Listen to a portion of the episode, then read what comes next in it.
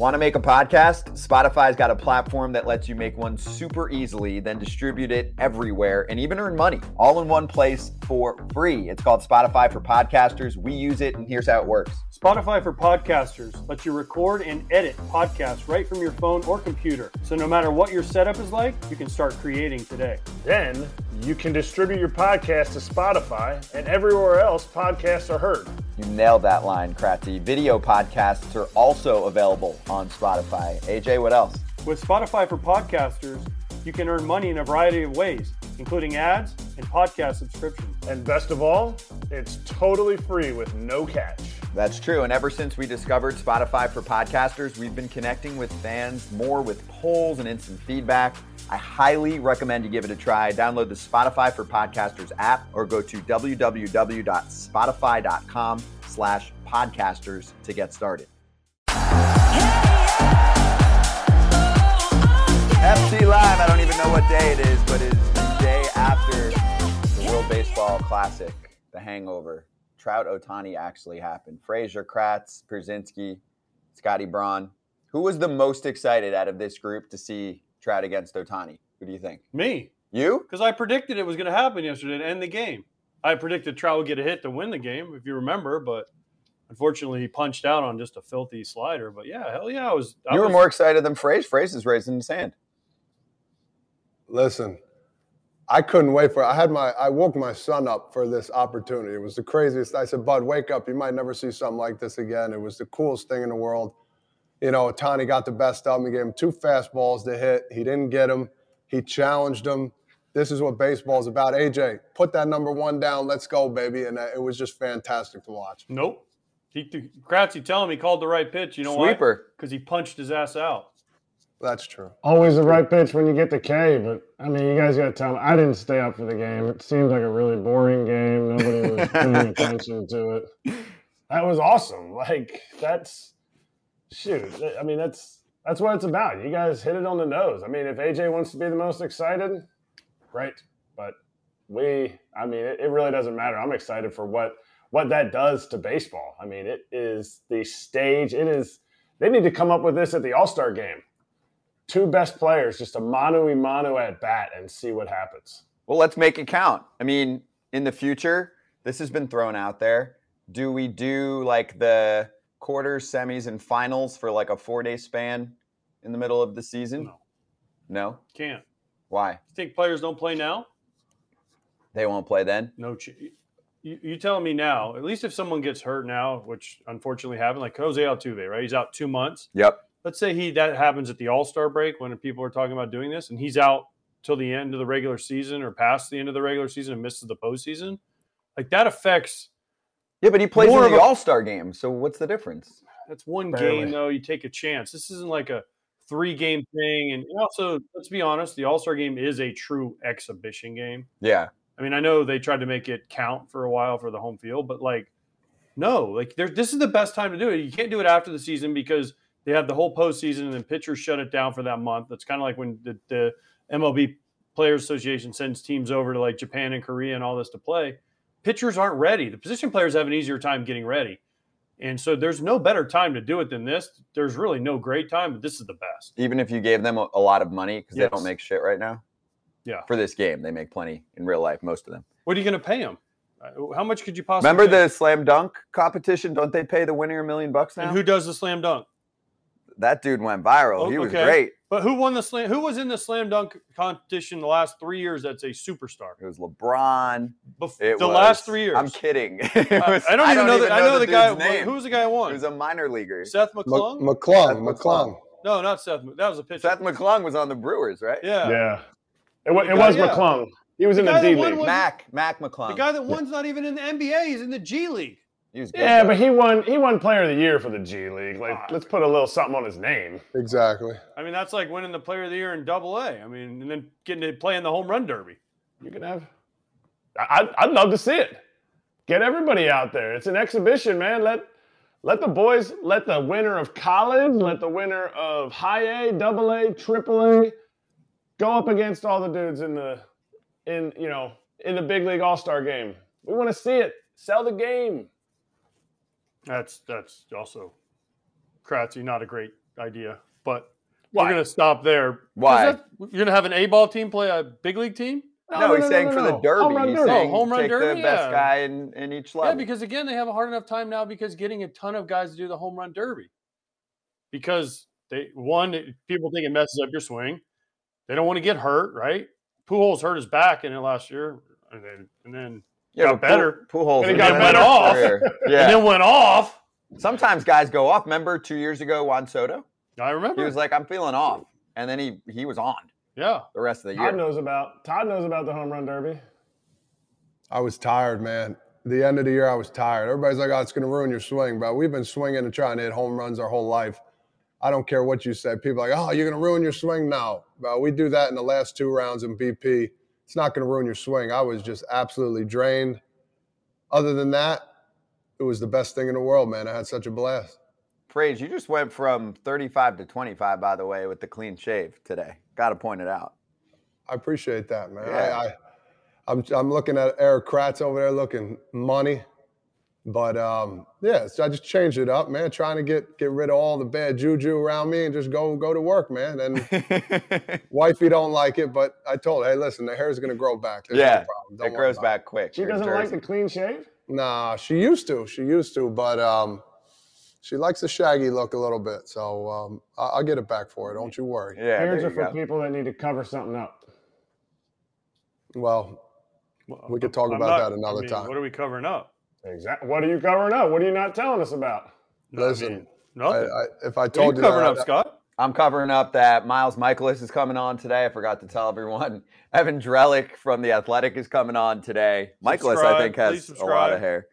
Uh, yes, please subscribe. And let me try and stay focused for at least 10 minutes here because I think Mikolas is going to join us in about 10.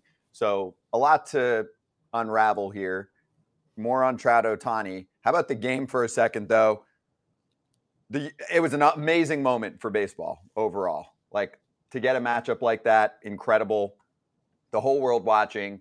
It was about much more than just what's going on in the United States, right? I mean, Japan, it's like 90 something percent of the TVs there were watching this game. At the same time, for the USA, they lost. And their offense did not perform in the biggest stage in a game like this. Now, Japan can pitch.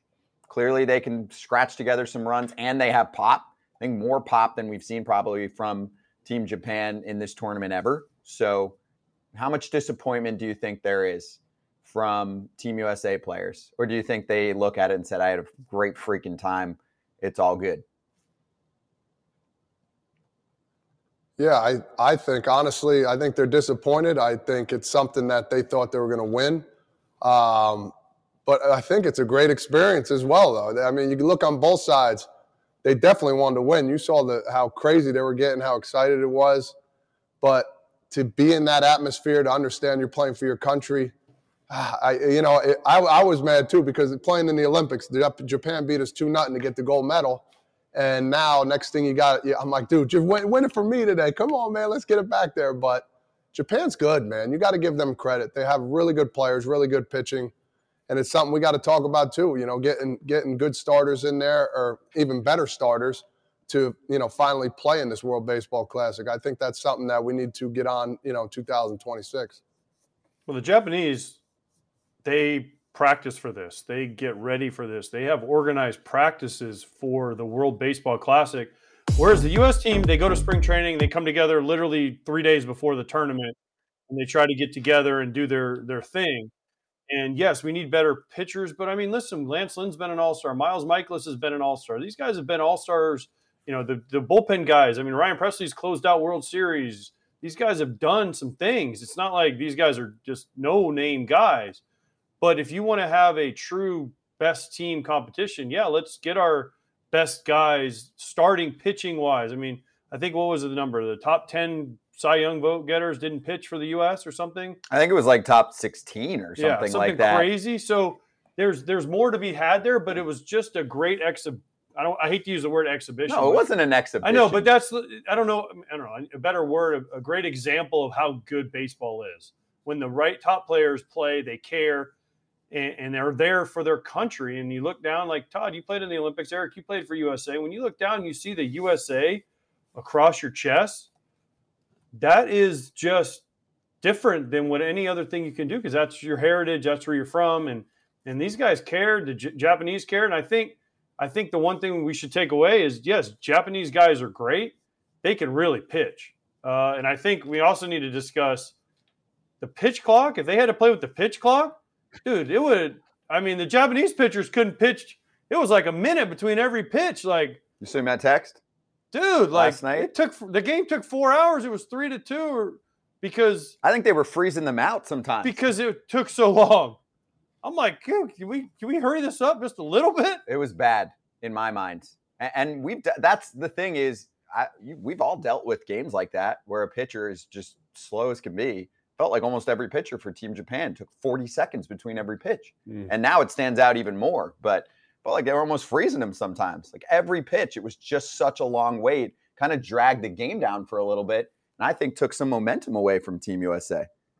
No doubt. I, I completely agree. And I, that was definitely a strategy. You can't sit there and say, you know, it wasn't one of their strategies because that's, but that's how they play their game. I'd mentioned it before about how Cuba, they used to do that. You know, when they were good, they would slow the game down. And, you know, if they had the pitch clock, who knows if they'll implement that into WBC? I don't think it would be fair unless Japan, you know, and other countries that have superstars playing in other leagues, unless they get used to it, I don't think it'll be fair. But I I didn't care that it was long, but I thought it was a really good use of the strategy when when it did work. I mean, it's it's and- I, th- I think we've made so much about the starting pitching, you know, the main guys.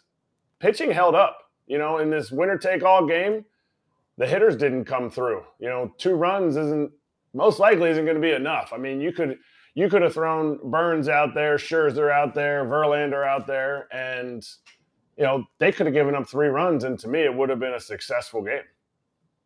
yeah but it's not about like who i think it's more about the perception of those guys not pitching than it actually is that they weren't there i mean merrill kelly threw okay right? Freeland actually did a great job for usa and i and we talked about this yesterday that maybe he was the one that could have started because with ken rosenthal he said he was an option right? Because of the lefty bats for the japanese team and he came in and did a great job. And then you know i I mean yeah the hitting didn't hit but also japan had guys lined up like it was like boom boom boom. Nobody got to see a guy a second time right? They're like one time through then boom we're out right? And they're and, and one thing also the lefties were throwing some of our lefty splits we know cedric mullins is a great player. I know i think kyle tucker was banged up. That's why he didn't play right? There's some there's some other things that you're like wait you know. Still, that offense should win. but great pitching great beats great offense. Yeah. right? And their pitching was dominant the whole tournament pretty much i, mean No, they're pitching. every guy that ran out there was pretty good But also, they're using Darvish and Otani at the end of Well, the game. that's the thing. See, they handled it differently. They care more. Not the. I'm not talking I about the to say players. they care. I'm, more. ta- I'm talking about the organization, right? Okay. Like if you call them a ball club, they care more because there's no restrictions. Like Shohei Otani goes, "Oh, hey Angels, what you want Yeah, me to do? F. Psh, psh, you're breaking up. I don't care. no, but they came out and said it though. The Angels came out and said it. Yeah, because He's going to can't do whatever he wants. Either way, And even I'm a player- Darvish. But the Padres, I think, came out and said Darvish might not be ready for opening day because he didn't get to pitch on his every fifth day. that's how much he cares. I agree, and, And I'm can- all for that. Guess what? Once you agree to play in the WBC, sure, there's a limit. If you start one day, you're not going to pitch five innings the next day or something. But just like the playoffs, can you treat it that way? Where a few days later, you can pop up for one, two, three Lance innings. Lynn sure out cared of because the he wanted to. Lance Lynn did. Can we show that tweet, by the way, if we have it, while we're talking about this? Lance Lynn said it. Pedro Grifol, manager of the Chicago White Sox, our, our guy Scott Merkin, who writes on the White Sox every day, said Grifol on Lynn pitching for Team USA tonight, quote, is not available. And I think there's a video out there. Foul territory. Somebody asked, uh, hey, Otani is thinking of closing the game. I'll have to make a call to Rick. And then Grifol goes, he's not available tonight. Uh, Contractually, can a team actually say that? Because you get the insurance Mm, policy. Yes. Well, They can? I don't I don't know about can. contractually, but they can pretty much tell you like you ain't pitching, you ain't playing. And I think now I don't know this. We talked about this. Kyle Tucker was a little bit banged up, so maybe that's why Cedric Mullins played. I mean, I know Cedric Mullins hit a home run, but but Tucker kills lefties, and they started a lefty, so you would think they would want Tucker out there. This Yeah, but- a knock on Cedric Mullins at all, but the team can, the team at the end of the day, and you guys, you know, again, you guys played for USA kind of when you're still playing. So, but they can tell you, they'll tell you, they'll call you and say, hey, because I know in 06 when I was supposed to play on the first WBC, the White Sox shut me down. They said you can't play because we were coming off the World Series. So They told you no. they told What Buck, if you Buck had said, Martinez was the I manager. didn't know He- this news. Buck Martinez called me and he said, Hey, I want you to play on our team. And we had just won the World Series in 05. And 06 was the first World Baseball. And I said, Okay, let me think, because it was new. So I was like, Let me think about this here for a minute. And then I called him back two days later and I said, I'm in. And he said, Well, the White Sox said no because of the World Series. So I have to get someone else. No shit. I didn't know that. Yeah. So Did you think about calling the White Sox?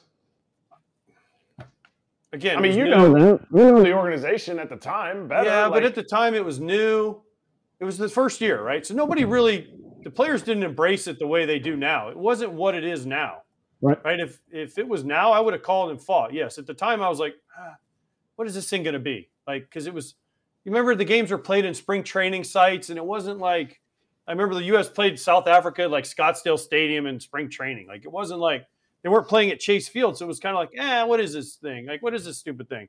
And now you look back and say, damn, I wish I would have played. Because then I look at the team, it was Clemens, Griffey, Chipper, you know, in 06. And it was like, man, this is this is something I should have done. So the team can absolutely tell you what to do because at the end of the day, you're paid by the team, not by the World Baseball Classic. Yeah. So you Darvish just signed a nice hefty deal with the San Diego Padres. He's not going to be ready for opening day. He's paid by the team. Why does he get to pitch? Not fair. Not fair. If he gets to pitch, Let's Frazier's you laughing. Frazier called you and get him on, and we'll ask him. Yeah, I mean, I thought the game was over when he came in because they a lot of guys have seen him before. After Sch- Schwarber hit that home run, I said, "Here we go," and then we got Trey Turner with the single, and we swing at two first pitches. I mean, that that wasn't the smart move, but it's baseball. We move on. It was a great, great uh, classic game. All of them were classic. USA did their best. Fortunately, they didn't win. On to the next one. Now we got Major League Baseball coming up, boys. Here we How go. about how about uh, Mookie Betts? What about him? leadoff uh, leadoff runner off Otani walk McNeil, our boy. Yesterday we talked to him, right? Leadoff walk Mookie Betts double play. How many times you seen that? He doesn't hit many double plays. He does not. Never. I mean, never. double play, and then Trout comes up without a chance to give him the lead. He comes up, you know, he has to try to basically go deep, and Otani freaking. Or you can set the table. You can get Yeah, on. but dude, he was going up there. He's like, I need to. I'm Yep. Captain America. I'm the captain of this team. I need to go deep for the boys. Yeah. And Otani, 102. I mean, he was 100, 102, 101, 101, and then that Sweeper. That was nasty. I give That Trout credit because most people would have just boo buckled. He, he he tried to foul it off. That was nasty. There's no, I mean, I told my sons, I was like, he's going to hit 102 this at bat. He came up short, point, point four away, but holy cow, that was, that was unbelievable. Like to see those two guys, the only two outcomes that I needed there were a strikeout or a homer. If he walked, it would have been so boring. That would have been the, like, there would have been, there would have been some analytic nerds that would have been like, oh, that's so tremendous that Trout walked right there. No, Otani. Otani. It looked like he had a smirk on his face that he was gonna. He was going after him, and some people were like, "Oh well, you know, he didn't throw him the heater." No, he went. He went after him. That slider started in the zone. Looked like it swept about seventeen to twenty inches. I mean, it was unbelievable. Good thing is there's going to be many of those matchups in the future. Trout even said it. He got me in round one. Trout Yeah. even knows he's leaving. Well, Trout already said he's coming back in 26. He already said it. He's like, I'm back in 2026. But I read between the lines and go, yeah, because they're going to go off against each other starting next year when Otani's Yeah. a Dodger or some other ball club. Is this You the- know it. is this the He's, best? he's gonna he's gonna be with the Mets. Watch out. I'm calling it right Oh, now. geez. Really? I mean, I'm Cohen's gonna it. have to find a couple more billion to, ma- with this payroll. That's just uh, I'm I'm feeling Mets. Let's go. Wow, uh, yeah, well, maybe. He only needs Dodgers. a half a billion. Watch the Dodgers because Yep. they've they didn't do anything this offseason and they are saving the money for when he becomes because you know he's really two players in one. So, but watch out for the Dodgers. But is there is there a matchup ever that people are this excited for, like an individual matchup where it's like, okay, this guy is facing this guy with this on the line, and it's a one time shot. I think only one I could think of is Gagne versus Bonds at one time. I'm trying to think of other matchups. Well, I mean, I remember Randy Johnson versus McGwire. I remember that was like I mean, they were they were matching up more than that, but you know, you see the viral video of Mark McGwire hitting one to the moon off of Randy Johnson. Jose Canseco, I think he took, but that's not quite the same. Yeah, but this was this because they're teammates, so you don't get to see mm-hmm. it, right? And then it's all it's not. This was a one-time, one game, winner take all shot, right? That it came down to the two, probably the two best players in baseball on the same team. Yep. They've never faced each other. I'm sure they probably took live BP off each other, where Trout got to hit off Otani, where he was telling him what was coming. Uh, it, it, for me, it was that was what made it. It was the one-time winner take all game on the line. It wasn't like it was ten to one I mean, this was a one run game, and Otani's like, hit this 102 mile an hour fastball, and he threw it by him. And then phrase the, the at bat with the Gagne Bonds, that was a regular season at bat. I was on the team that year, and there's a whole backstory we can get into about that at bat where Bonds took him deep. But there's like a whole Japan's involved. There's a whole like backstory of that whole at bat.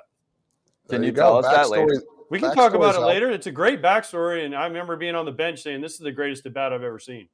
and he ended up going deep. And if you haven't seen the clip, get on my Twitter. I, I tweeted it a, a couple week, a few, I don't know, a week or so ago about the greatest at bat I've seen in person was that that at bat. Your Twitter's blowing up, by the way.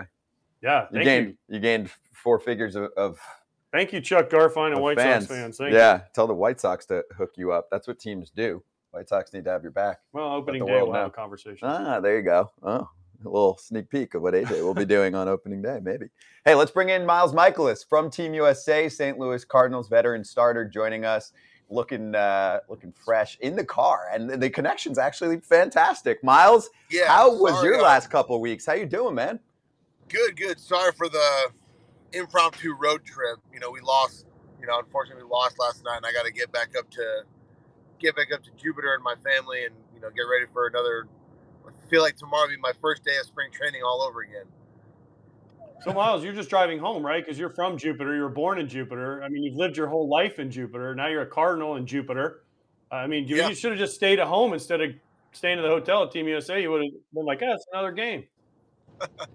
no, it's still a, it's still like a, like a hour and a half, two hour drive if you get some traffic. So I don't want to get, I don't want to get stuck in that, you know, especially late at night. So it's easier for me to just you know, stay in the hotel. But we had some off days down here. We, I went back up with the family, you know, get them all settled back in. My kids missed like almost the entire month of month of school because we were in Arizona, and then this week is their spring break. So they've been really enjoying this too. And Miles, tell us about last night, like the atmosphere. I know you're disappointed you guys lost, but what was it like being on the field? What was the, the last at bat like? What were the guys like in the dugout? I mean, we're obviously disappointed, but after the game, did anybody talk, say anything you know that we need to hear about? Um, I mean, we'll start with uh, you know with the game that last inning. I thought, I thought when McNeil walked, I thought we were going to get him. I thought we had him. Um, you know, I was I was smiling, getting ready to to to go nuts. And then you know that that ground ball double play, double plays are always heartbreakers. You know, rally killers, and but that last at bat, I mean, if if I could trick myself into believing you could somehow rig an entire baseball tournament for one at bat, for for one pitch. I'd have believed that they somehow rigged it for for that matchup at the end of the game. You know, like you said, full count, two outs, one run game. You know, your your two way star and your you know MVP All Star guy, same team, like biggest faces in the game. You you couldn't have have planned it any better, and it was just it was fun to watch. And you know, huge shout out to all the fans that came to all those games. The the game against Mexico and Arizona, the game against Venezuela and Miami. I mean, the Cuba in, the last night's game, the the fans were electric and just made the whole thing so much fun. Um, you know, I think the World Baseball Classic took a step forward this year. You know, getting some, you know, more you know, the the they got the best players in the world this year uh, for the most part, and I think it was great. Hey, Miles, um, question for you. I know you played over in Japan.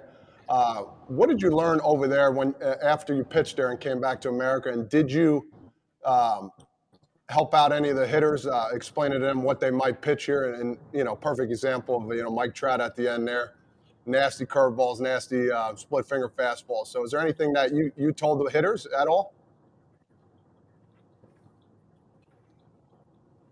No, I mean the those hitters are.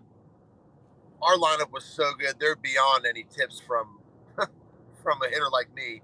Um, and they had scouting reports on all those guys. I mean, obviously Ohtani and Darvish are guys that they've seen before, and when you're when you're facing guys that you haven't seen before, you know, at the beginning of the game with um, the the lefty, and then they had some other relievers come in throwing real hard. I mean, anytime you face a guy with a good fastball that you've never seen before, I mean, that's tough. And to try to guess, the last thing I want to do is hitters like, hey, this is how they're going to pitch you, and then have it not work out like that, and then feel like it was my fault somehow that they were they were looking for fastballs or looking for breaking balls. Um, the only thing I, I I think I told the hitters was that if they could put some good swings on some of the younger uh, younger pitchers from Team Japan, kind of like like with any team, you know, if you could put some good swings on on a young kid, you can kind of scare him out of the zone a little bit, and you know maybe maybe draw some walks, which I think we did after after Trey's home run early. I think he might have walked the next guy or had some trouble throwing strikes for a batter or two, but I mean that's that's a lot of young kids. You get a rookie in the game, put some good swings on, you can you can scare those guys out. Um, I mean, it's, they got so much talent on that team over there in Japan. I just wish more of those guys could could come over here to the MLB. Yeah, no doubt. You uh, are you going to tell Rob Manfred to piss off next time because he said in a he said in a some interview he said, "Yeah, I really like for you know some of the better pitchers to come out here. You were the best pitcher for Team USA. You can you're going to tell them to piss off because you're like, dude, we got good pitchers. Like, I'm a boss. Like, I, like you. How do you how do you feel about that? How did you starting pitchers like?" Everyone's like, "Oh, we need this guy. We need this guy." Like, look what I've done because you you carried the starting staff. I mean, you you can go up and down that that pitching staff and look at the accolades. I mean, there you know, there's all stars, Gold Glove winners. I mean, you know, Wainwright's resume speaks for itself. Um, regardless of what you know, Rob Manfred wants. You know, the everyone wants to see the stuff guys that throw real hard, but we had a great pitching staff, and I think it it, it showed in that last game I mean, against the Japanese. Great lineup, you know, Cuba, Venezuela, those are great lineups, and you know, I thought I thought they want to see offense, right? I mean, doesn't doesn't the doesn't the league guys want to see more offense? Um, but no, we had a great pitching staff, and you know, yeah, there were guys that, you know, there were were top tier guys that didn't play for whatever reason, and their their teams won't let them play a lot of the time. So I don't know why why Manfred would be trying to knock on the players. He should be knocking on the teams for for not letting them play. I know there's a, you know, there's a handful of guys I won't name names, but handful of guys that would have loved to play, and their team said, you know, they politely said, "We'd rather you not," which is their way of saying, "No, you're not playing." Um, you know, young guys that are still under team control. You know, teams can kind of say, "Hey, that's not what we want you to do," and you know, those young guys that aren't on contracts, they're kind of forced to listen to them. Um, but I don't think it really comes down to the players. I know there's a lot of guys that that wanted to play that kind of couldn't. Miles, here's the one problem I have based on what you're saying. You Darvish might not be ready fully and stretched out for opening day based on what he just contributed in the WBC. And he just signed a big contract with the Padres. Like he's putting it all out there. So I just, I'm just trying to balance who this is on because like clearly the Padres either were okay with it or he hung up the phone and said, "I'm going to do what I want." Yeah, well, when you're a guy like Darvish, you can do that. But if you're a guy that's you know maybe not even ARB eligible or your first year arbitration, it's a little harder for you to tell your team to go, um, you know, to go jump in the pool or whatever, you know, whatever analogy you want to make. It's it's it's tougher for a, a 25, 26 year old guy to do that when, you know, if the Padres said, fine, you know, fine, you go do whatever you want, you know, that guy's, you know, he's already set for life. He doesn't have to worry about that. The, you know, the contract for him is you know, it's more money in the bank, but he's not he's not trying to please someone looking for his first big payday. So there's definitely older guys that have some seniority that have the ability and the you know the savvy and the, the wherewithal to be able to tell a team, hey, this is what I'm doing, and you know, ready or not, I'm doing it. And other other guys can't, you know, don't have that luxury. Hey, let me ask you about your teammates, Miles apparently there was an epic group chat, and I heard Kyle Tucker, who's not the loudest dude, had like the sneaky, amazing uh, gifs. So, what kind of lifelong friends did you make, and, and can you give us any insight into this group chat? Um, I mean the, I my my main group chat was we had a good pitchers group chat. Um, you know the, the the hitters had I think the hitters had their own and the pitchers had their own group chat. I mean it's fun to get you know it's fun to get to know everybody and kind of get their personalities.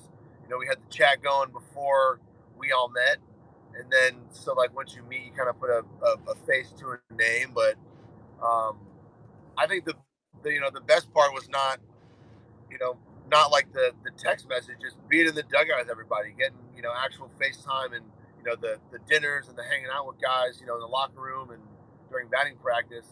Uh, you know, getting to meet all these all these other players. You know, and sometimes it's guys that you're meeting people that play him during the season and you sit in the dugout and you're like, I don't like this guy. I don't like this guy for the other team. He's trying. They're trying to beat us. I don't like his his swagger and I don't even like the way he jogs to first base. And then you meet these people in person. You're like, oh man, he's a great guy. He's telling jokes. He's funny. You know, you're having a beer with him at a dinner. You're cracking jokes. And then once the season starts, it's it's going to be a process. You got to kind of, you know, you're to see this. I'm going to see these guys step in the box. They're like kind of your friends now. So I got to see my friend get in the box or a guy that I know, and I got to flip the switch and be like, hey, I know this guy's pretty cool, but also I hate his guts right now. And Wait, who? Once Who? he steps out of the box, we can be friends again. We can be friends again. But right now, while he's in the box, Who? we're not friends. Who? Who, Michael? Who, Miles? Who? Give us a name. Who was that guy for you? Um, everybody from the Phillies. Phillies beat us in the playoffs. It's like, oh, these guys. And it was funny. It was funny because uh, Wayno and I sat with them at the uh, at the first team dinner we had, and I hadn't really met anybody. Like we had been at the field and we had like a little workout, and then we had our dinner, and I'm like, guys, all they're gonna do is talk about beating us in the playoffs, and you know, no matter how long ago you lose in the playoffs, there's always that like, you know, it's bad taste in your mouth. And we're like three minutes into dinner, and we're laughing and having fun, and uh, you know, JT, uh, JT, Kyle, and um, and Trey, they're just, you know, they're awesome dudes. Uh, Turner's a, a Palm Beach guy, so you know, we're talking about, you know, stuff from down here in South Florida, and you know, Schwarber and JT like to get outdoors. They like, you know, they like to fish and they golf, and we all do the same things, and we're, you know, laughing and having, you know, having a beer, and you know, they were just great. You know, they were great the whole time. You know, throwing at JT was great. He's a great catcher. Watching Trey do his thing, you know, and and Schwarber's and hitting them hitting them home runs. But like those are guys like, man, the Phillies, they beat us. I mean, I was walking around the house in December, just oh the Phillies, mm, you know, still upset. And then you meet these guys and they're and they're great guys. They're awesome people. So, so Miles, so the Phillies had how many guys? Three guys on Team USA: Turner, Schwarber, JT. Cardinals Yeah. had four, right? You, Wayno, Goldie, and Arna and Nolan. And, and Nado, yeah. So, are you guys America's team then, the Cardinals, because you guys had the most players on Team USA? Is it the Phillies? You know, Schwarber, Trey Turner, they're hitting bombs. I mean, who, who's America's team? I mean, if you know, if you want to go by by players, you know, number of players, then that's the Cardinals. Um, if you want to take it a step further, I think the Cardinals had the most players in the WBC. We would be the the team of the world, the world's team, a team of the people. So wait, are you gonna so Lars when you see when you see Nootbaar, tom- let's say tomorrow at spring training, he's got his gold medal on. Are you gonna be like, "Damn you, I hate you now. You were my friend, now I hate you because you were the enemy"? Like instead of the Phillies guys, or you're like, He "Damn, now better- we're friends." He, he better not bring that gold medal in the clubhouse tomorrow. Oh, he better. He better. If he has a pair on him, he that thing better be hanging in your locker one day, Wayno's locker the next day, all There's- day. There's 18 other guys in that clubhouse that went to the WBC that didn't come back with a gold medal. It'd be a bold move for him to bring that thing. That thing clubhouse. I'd hate for it. I'd hate for it to go missing, or you know, you just don't want something to happen to it. You don't want to drop it, you know, in a in a toilet or, or anything. Yeah, no. Um, I think it'd be great for him to bring it in. I, you know, I'd, I'd like to see it. I've got, you know, I've got the silver medal. That's going to be something cool to put in the office. Not as cool as a gold medal, but um, that'll be nice to see. I wonder if it's real gold. Maybe we'll do like a like a test on it or something. The old, you know, the old bite test. Um, but it's great. I'm, I'm super happy for him. I, I know he had a great time. You know, how could you not? Um, playing with a with a great team, and I'm sure that's a great group of guys. Um, hope he learned something because you can always learn something from from playing with with different guys on different teams. So, and I hope he can bring that. You know, he's always bringing the intensity. So I know he's going to bring that intensity uh, right back to the Cardinals, and he's going to be ready for the season. Will you do it again? WBC? Yeah. I'll be. I mean, I'll be Wayno's age by the time it comes back around. So we'll just have to see if I'm still, uh, if I'm still kicking it. Maybe I'll be a coach or throwing BP, or you know, if it's down here in Miami, I'll just be some kind of, you know, I'll, I'll be a fishing liaison for guys on the off day. They can come up and they can come up to Jupiter and fish on their off day. Wait, Um, did you just I mean, call, you know, did you call Wayno old? Did you Oh, just call yeah. Wayno old? I'm just I'm stating facts. Um, he's he's older older than me and most of the most of the league but he's uh he's aging with with beauty and with grace Be- beautifully Um, stated. Beautifully stated, Miles. Hey, let me go back to let me get a couple Cardinals questions in there before we let you sail away here. So you said it's going to feel like you're heading back to spring training again for the first time. You have that, and you got to switch back to the rules. We were actually talking about how we felt like Japan's pitchers at times were lulling the hitters to sleep last night. Like I was doing the one, two, I got to 35, 40 pretty often on pitchers on the mound. We know that's all going away. You work pretty quick anyway, but is it going to Yeah. be weird for you to go back to all the rules? You're going to look behind you. You can't shift the same way like what's been going on in the WBC. um i mean it's it's been nice i for me the biggest for me the biggest thing is the between innings time i think they i think they got the between innings time wrong i felt rushed in spring between innings because you used to get like two and a half minutes and then the umpire would make you throw it down when that clock hits zero now you get like two and a half minutes but they make you throw it down at like 40 seconds or 30 seconds. So you really only have two minutes and you got to jog out there. And I feel like sometimes in, in those spring games, I was only getting like five or six pitches instead of eight. I was, I feel like I was getting a little bit less. Um, and I just don't know if that's going to be great early in the season. I mean, it's going to be cold in St. Louis and, you know, you- Pittsburgh, Milwaukee, Colorado.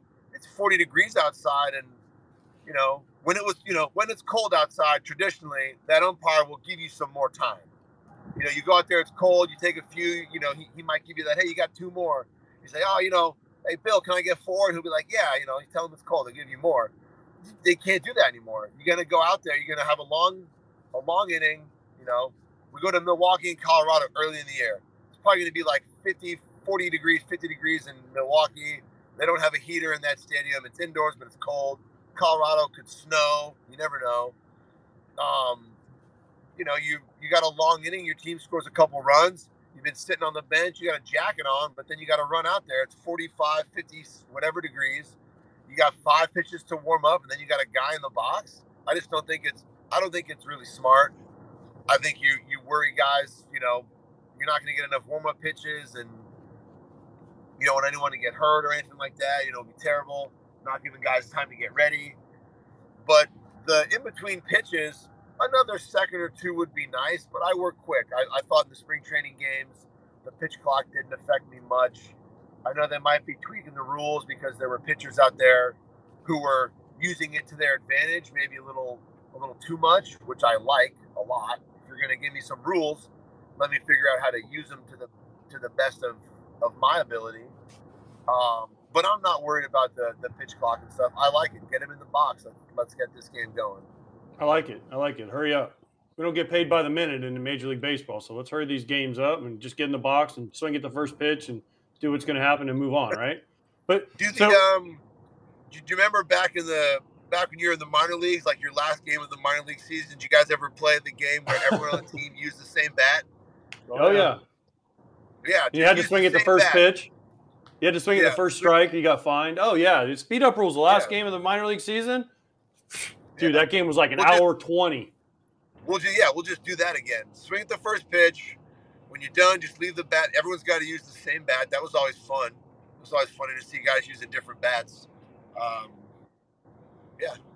Wait, I didn't know about this Oh, though. yeah. That's a thing still. I Like if I look at the games at the end of Maybe last not year, now, but still used but to it was be. a thing. Like every team Before- would just be like, "Yo, last game, let's just." dude. Before the games are on like the internet and stuff. Yeah. Oh yeah. Oh, it was like let's hurry. Like especially in like A ball and stuff. You're in Fort Wayne, Indiana. You're like, I got to go home. Let's get this game over quick as possible. Both teams Just agreed. the last game of the the, last season. game. Both teams agreed. If you're Yeah. you know, there's nothing on the line, both teams are like, we're done. We're out. Yeah. So Yeah. Miles, Miles, are tell me about your Cardinals. Are they the you guys favorites to win the division? How many how by how many games do you think you guys are going to win the division? Putting you on the spot. Wow. Um, I think we've got the potential to, I think maybe run away with it.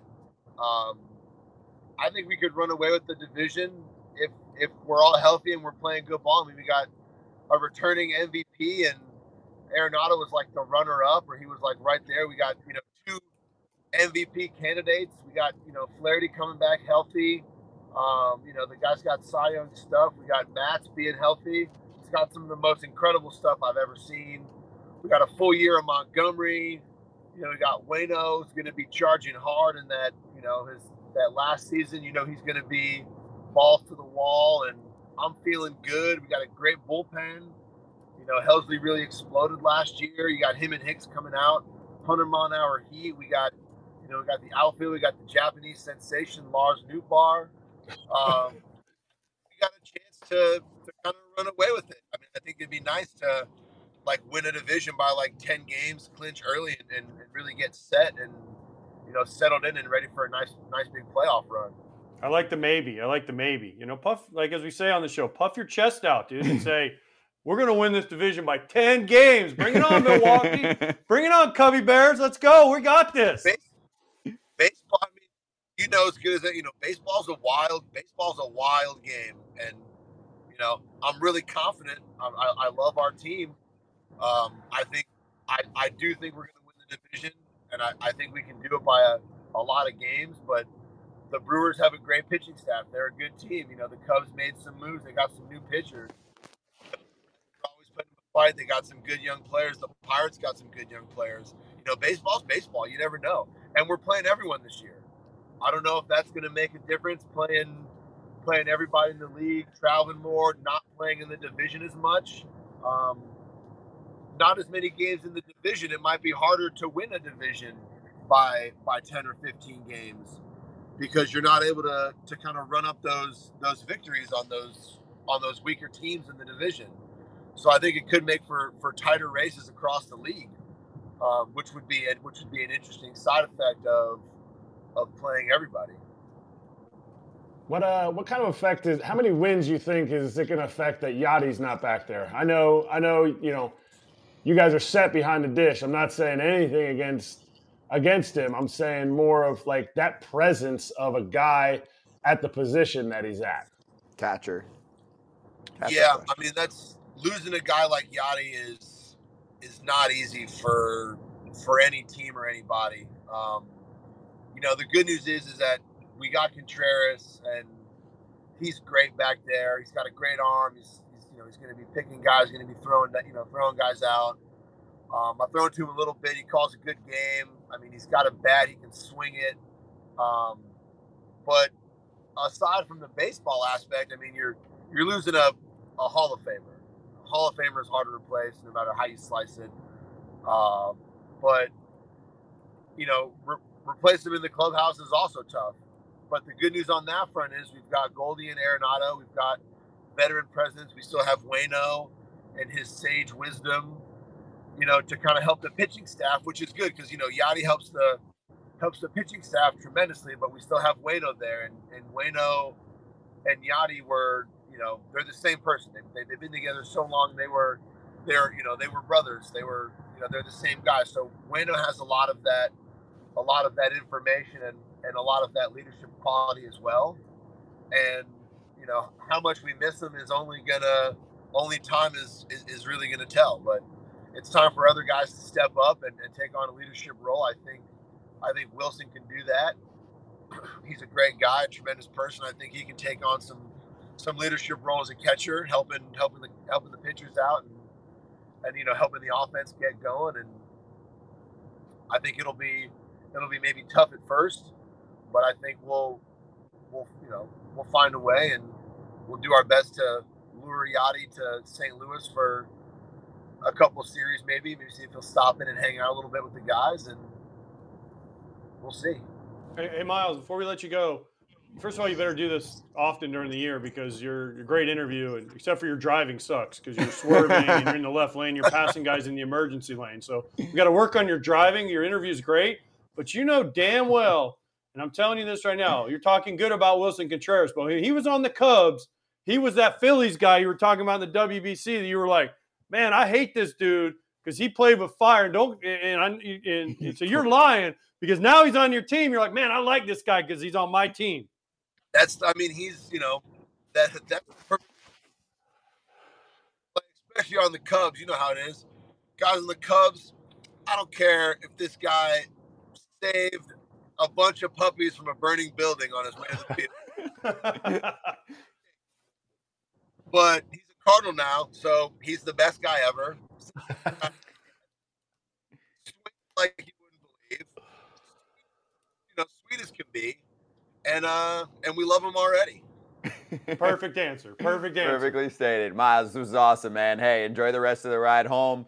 Thanks for uh, joining us, and also, um, what a, what a couple weeks, man. Next time, I'll make sure I'm not driving. Maybe uh, maybe I'll be out on my boat instead. We'll see. Hell yeah, you yeah, can go on AJ's yeah. boat. Come yeah, to Orlando. Call me. I'd love to go snook fishing, especially in Jupiter Inlet. Hey, what, whatever you're down in the in the Palm Beach area in the off season, I'm fishing one or two days a week. Always looking for guys that know what they're doing. I'll take you. I'll take you golfing. You can take me fishing. How's that? Sounds good. It's deal.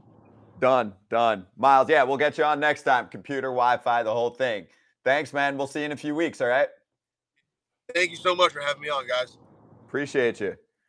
Cheers. All right. All right. You got. You're starting to book up your schedule quite a bit. You got to go have dinner at Correa's.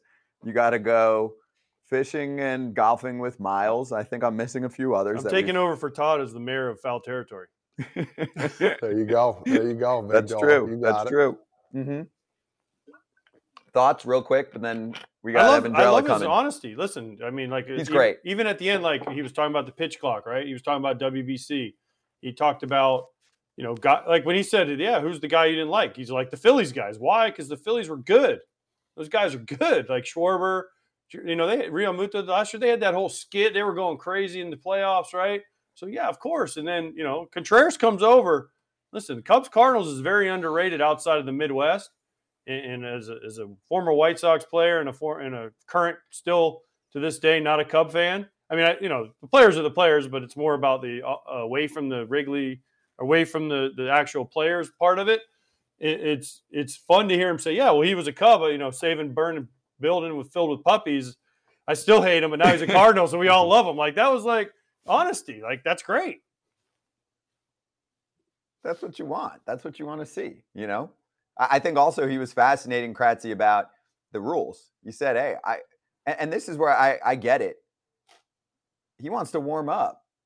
It's one thing to have time between pitches, and you know some pitchers complain about that, and fans are like, "Just get ready." But it's 20 degrees in St. Louis, April 2nd, and you need seven or eight instead of five pitches between an inning, and the ump's like, nope, screw it. And then imagine if a player gets hurt. How's that going to go? Yeah. Yeah. Yeah. Talk about your WBC restrictions, like blowing your hand when you get to, you know, you get that 28 degree night game in St. Louis. Like, you got to, there's got to be feel there, and you hear it from a pitcher you know that those are the people they need to listen to not just okay well these are the rules and we're just going to do what we want to do just listen to them like have some feel let the umpires have feel and i think i'm hoping that's what comes out in these you know rule adjustments that they're coming up with I agree, and, and we'll we'll get into that. Actually, let's get into that right now with Evan Drellich, who writes for the Athletic, has a new book out. We'll talk about that too. Um, and he just listened to most of Miles Mikolas for the interview. Evan, great to have you. Evan and I go way back. We we were on the rundown on MLB Network. Dude, you go like, back with when all I these reporters. 12, like you're, you know what? You're media, bro. You're media. Yeah, I am. Media. You're like media royalty. I'm the only one here that can represent like that. I got to put you guys in place. So, and Evan does the same thing. So, Evan, first off, thoughts on on eh, great to have you on. Obviously, been looking forward to catching up on a show for a long time. So, thoughts on what you just heard from Miles and and what Kratzy's talking about too about some rule tweaks and and what you've been hearing because I know you've written about it. Yeah, I haven't saved any uh, puppies, and I don't have a boat. Uh, but but I, that, that was a good conversation. Um, yeah, so the the competition committee, or at least some people on the competition committee, it wasn't everybody. They had a meeting on Monday, and so that's what led to my story later that night, which was, hey, they're probably going to make some tweaks here, but they're not going to be major. We still don't know exactly what they are. I think it's a good thing that they're willing to adjust on the fly, that they're not being totally stubborn about this. I mean, they kept they being the league kept uh, kind of you know thumping their chest about, look, we tested this in the, in the minors over and over huge amount of data uh, and games backing up what we found here. But look, it's different in the big leagues. They're going to find it's different in the regular season, and they might even find it's different in the postseason. So they're going to make some tweaks on the margins. And what the commissioner said yesterday was, we'll make some tweaks now, and we're also open to considering some other, it sounds like potentially larger changes once they get the data of the regular season, right? They don't want to, you know, shave like seconds off at this point, as far as I understand it on the clock. Um, so the immediate stuff I don't think is going to be earth shattering. Uh, the, the, the closest we have to what they're going to do, this is some of it. This is from Bob Nightingale at USA Today. Pitchers will be informed that no warm up pitches will be permitted with less than 30 seconds left on the clock in between innings. Base runners who are running on a pitch will be given time by the umpires to get back on a foul ball, and hitters will be given time to, to be set in the batter's box with at least eight seconds left on the pitch clock preventing quick pitches. So this is relatively small stuff, but it's good that they're thinking about it. So, so Evan, I'm glad they're making these changes, and it's crazy that we even have come to this point in baseball. Because I just watched the World Baseball Classic; there was no pitch clock, and other than the Japanese pitchers, which we've discussed on the show, I mean, there was no need for it. So, I get that we want to speed up the game. When will we see like a formal announcement from the league saying, "Hey, this is the changes, the tweaks that we made"? because again, they don't have to do this. They can just make these rules and, and do whatever they want. Yeah, they control. They being the league controls the competition committee. They have more seats on it. So whatever they the league ultimately wants to do, whatever Rob Manfred ultimately wants to do, that's what they'll do. Uh, but you know, the fact that they, they even had a meeting on Monday is good. Manfred said yesterday, I wasn't there, but this was I think on the field before the, the WBC final. He said that in the next few days, my understanding is the league has to notify the owners first hey, this is what we're doing. And then the message is going to get passed on to the union and to the Players Association. It's possible some players know right now. There's been a bunch of rumors swirling that, that me and some other reporters at The Athletic are trying to sort through of, okay, are they doing this? Are they dropping the eight second rule of three seconds?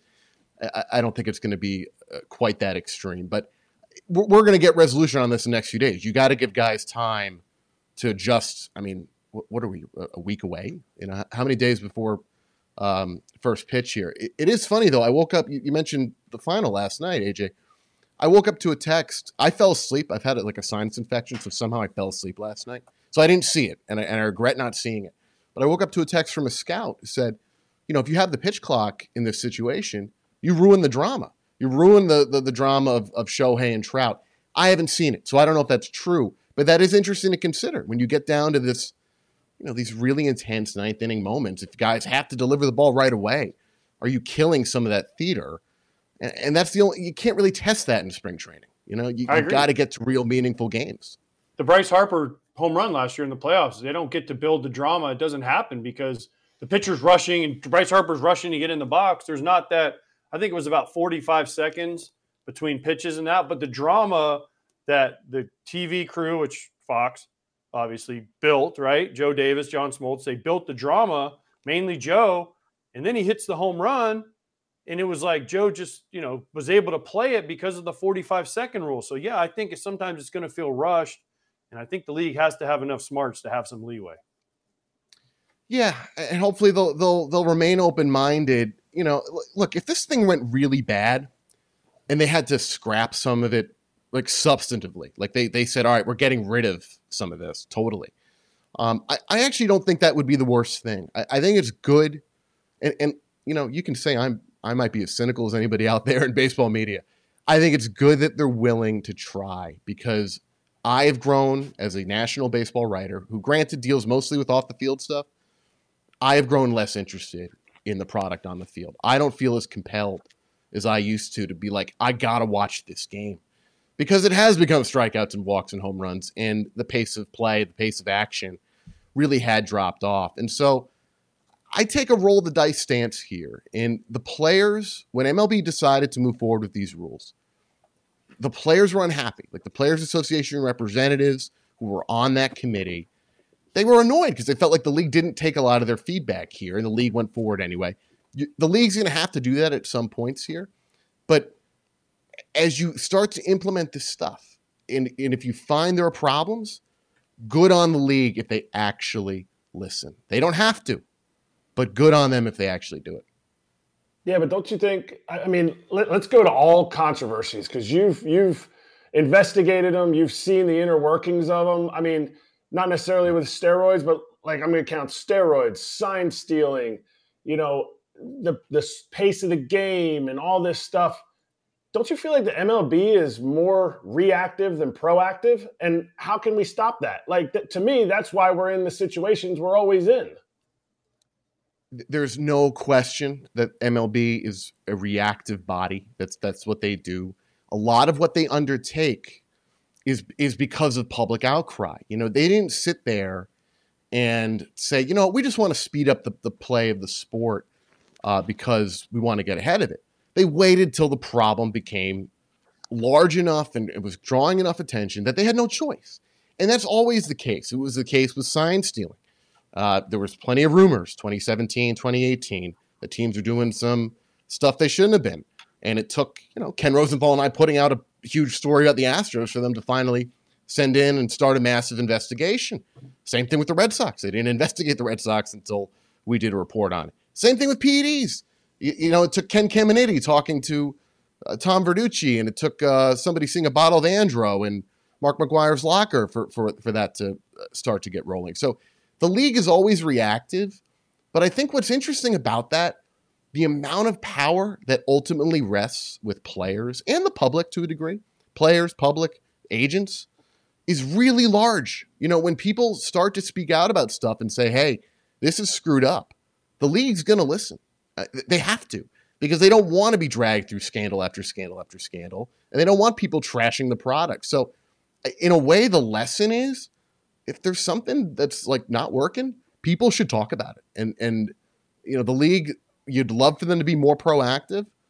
They're always going to be reactive, and they're they're trying. You know, they're trying to prevent people from circumventing the rules with the uh, with the new rules. Right? They're thinking about circumvention. Maybe they wouldn't have been thinking about that if they didn't go through sign stealing and all the crap that came with the video replay rooms.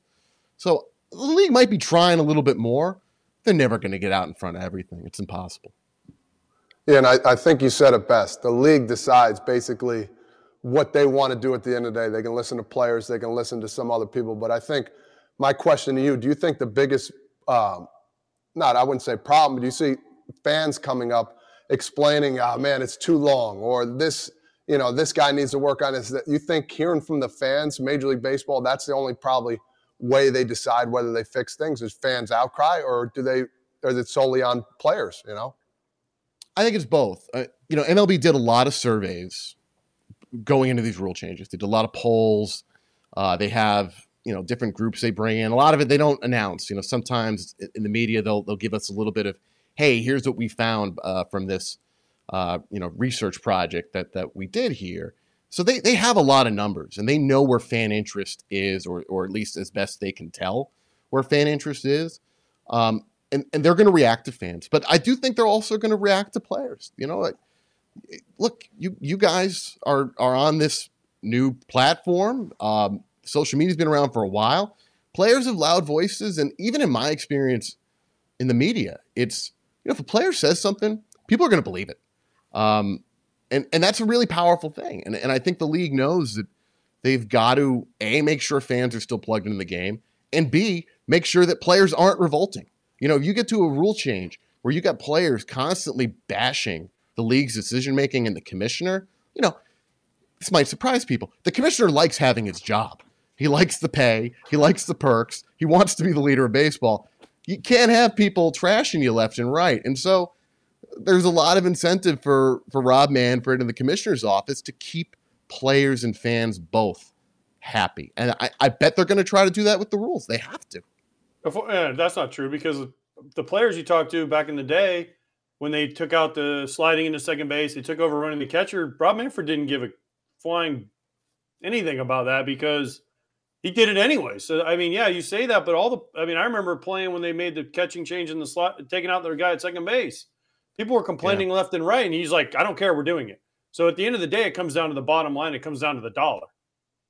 Right, and and I'm trying to think back to that. You know, I think um, I think Buster's agent. If we're talking about the collision rule at um, at the plate, Buster's agent uh, Jeff Berry, I think, went public and slammed the league.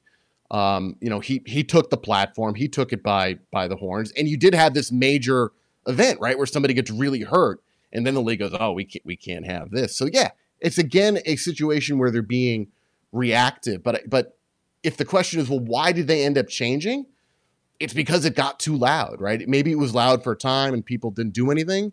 If I if I'm if I'm, I'm remembering this right, AJ, that you know, then eventually it got to a point where they no, we look, we got to do something. We got to shut people up, and yeah, we got to protect yeah, our well, guys. San Francisco was complaining, but I mean, I got run over plenty of times at home plate, and I did it properly and, and bounced right back up. So I, I, guess it all comes down to who complains and if they have an MVP on their on their trophy case behind them. I mean, or their agent. I mean, it, it just seems like you know, and then we had the Chase Utley broke the guy's leg, right? Ruben Tejada in the playoffs, and they got rid of that rule. So I guess it's all about who complains and how loud their fan base is. Also, Again, owners want the players on the field. It does keep the players on the field a little bit more. But there's Can no more exciting that? play.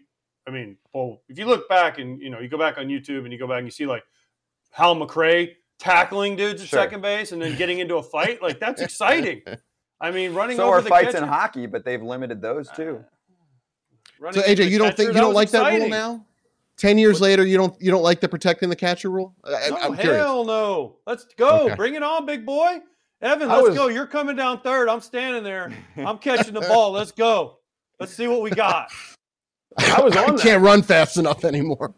That's okay. That's okay. You don't got to run fast. You just got to lower the shoulder and get them. But I was on yeah. that committee, and I I was on the collision committee, and there was plenty of collisions, and it is definitely to me to me it's a cross section, and I want to get into your book, but to me, it's a cross section of how like they're okay with saving Yadier Molina because he had a concussion that year from a collision with uh, with Harry with Harrison um, and Buster Posey, and I get that.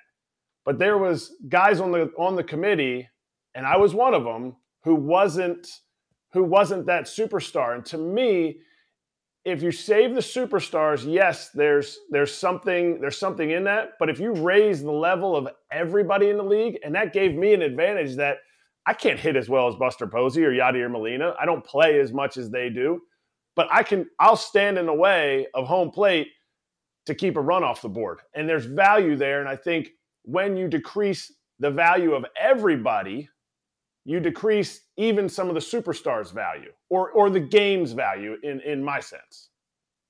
That's an interesting point. Yeah, that the, the, they're kind of diminishing. I mean, you could even tie it back to economics if you want to. My, my memory of, of those are, I, I think it's about optics, right? If you have guys getting hurt and big name players getting hurt, and you have fans going, why are these guys getting hurt? And you have some agents and some players saying we don't like it, even if there are guys like you guys who, who say, you know what, we do like this. I, you know, I, I think that's what we saw happen. We saw the league react to optics of we don't want to lose these top name catchers. And yeah, they should care about all the catchers equally, but that's you know who's getting the biggest paycheck. We the one thing I've learned in my uh, time covering baseball, like in particularly the, the role I'm in now, which is always labor business stuff. It's always about money. It's always about money it's always about money. And it's really like kind of bleak sometimes, but it's the truth. Major League Baseball, it's all about winning and nothing about winning. That's a T-shirt. It's all about the bottom line. Well, guess what? I have something for you on the league being very reactive and not proactive. It's called your book and the story you broke in 2019, and then extrapolating that out to the entire story of the drama of the Houston Astros over a long period of time that actually even continued through the World Series, which I remember uh, with MLB at the time. I'm, I'm looking around, I'm like, the GM is about to either like leave or get fired, and this team's going to win the World Series. I was like getting a lot of insight on what's going on there. Anyway, it's called Winning Fixes Everything. Um, how baseball's brightest minds created sports' biggest mess. Super cool logo of a dissolving baseball. So, first off, congratulations on the book. Second, where should we get it? Like, there's multiple places to get it. I was going to order it last night, and I was like, no, I want to wait. You know, like some sites are better than others. So like one spot that I should go to get it, and then let's get into the actual book. Get it wherever it's convenient for you. I mean, you know, Barnes and Noble has it, Amazon has it. Your your local independent bookshop, we like to support those. They probably have it, or they can order it for you and have it shipped. Um, so get it wherever it's convenient. And you know, it's really like it is about the Astros sign stealing and sign stealing in the sport in general, and how did we get there? It's a much larger story. it's really ten years of the Astros management culture and everything that kind of comes after Moneyball. You know, what did Moneyball bring into the sport? It brought in a lot of smart stuff, uh, a lot of forward thinking, but it also created a lot of problems in how players are treated, how staff were treated. Um, you know, it, it's really a, a, deep look at how a baseball front office operated in the last decade, um, from arbitration to where they were trying to find an edge with analytics and, and their R and D models, and, and it's the story of the Astros is much crazier than just sign stealing, and, and it was really eye opening as I went through it. I hope you guys do pick it up because um, I bought it. I bought it today, Evan. As soon as I saw it, I bought it on Amazon. Scott, I should order two, and by the time by the time we have next time on, I want to read this because it's, it's fascinating. I guarantee you, Evan will come back. He's a good man. He will come back to to go over the breakdown of it. So Amazon. Yeah, well, I, sure. I'm, I'm with you. I'll Amazon it right now. That's why I asked. I'm, I'm with you. comes right to the house. Fraze, get after it, man. Evan, I, I can't wait to read it because honestly, I was part of it. You know, I played with. Yeah, you guys live this. All you guys live this. Live yeah. this, and I'm sure there's other details and, and good good stuff in there. And it's just amazing to me how this all unfolded. To be honest, from banging on a garbage can to um, you know seeing stuff in center field and what have you. Um, the details. Like, I can you give us a little tidbit about you know more things that that you've seen in the book, if possible, because I'm getting a little more excited now, knowing you know about this whole situation because I know there's a lot more to it. Yeah, you know the, the, the we traced the sign stealing back to the start, right? And as best I can tell, maybe you guys have different information. It really was the veteran contending teams. They figured out once the video replay stuff starts, hey, we can use our video rooms. I mean, they're right here. They're right next to the dugout. MLB gave us these rooms. Well, you know, we, we got the, the feed on the catcher. Let's let's just get the sign. So you get those out to the guys on second base. And it's interesting to chase uh, trace the spread of it. You know, uh, goes from the Yankees to the Red Sox. Carlos Beltran ends up on the Astros. Well, Beltran had been with uh, the Yankees. He also been with the Rangers. You know, and it starts to grow. And then you have this one up upsmanship that happens where particularly the Astros, they're like, you know, we, we want to take this to, to the next level. This, this isn't good enough the way we're doing it.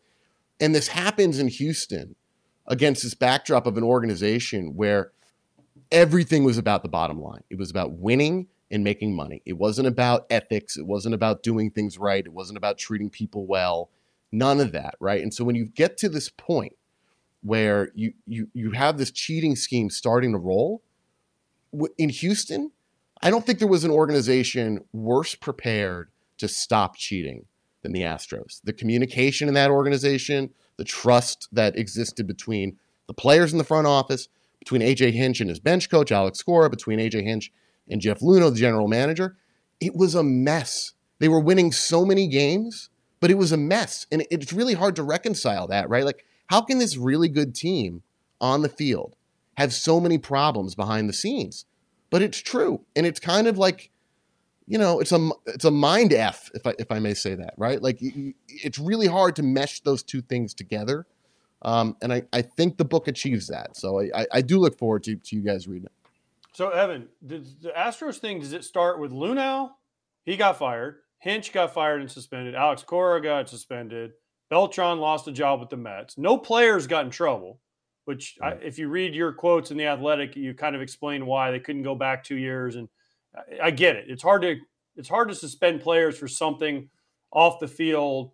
But like Hinch, so Hinch to me, and we had him on. He still regrets it. He said that the other day. We had him on, but he went in and he broke the TV. Right? He went in a couple times and broke the replay TV and tried to get it stopped. So does this go back to a Luhnow thing? Does this go back to Carlos Beltran? I mean, I know Hinch didn't do enough to start it. Alex Cora obviously was involved. Like, who's the main culprit here? And the fact that the Astros, like you said, had no communication and they still won the World Series. Right. Yeah, it's really hard to single out people. Okay. Is in terms of who actually starts the scheme. Well, Beltran and Cora were, were ringleaders of, all right, we're going to take this to the next level. We're going to get that camera in center field. We're going to have the monitor near the dugout. But you go back to the previous season, there was a, a guy who at that point was either an intern or kind of low level staffer who had created this spreadsheet that could help them decode some signs. So, you know, you, you put it, it was really basic stuff. This is what was called code breaker. It sounded much more advanced than it was. Um, and he did this at the behest of uh, Alex Bregman, and you know some players wanted more of this information.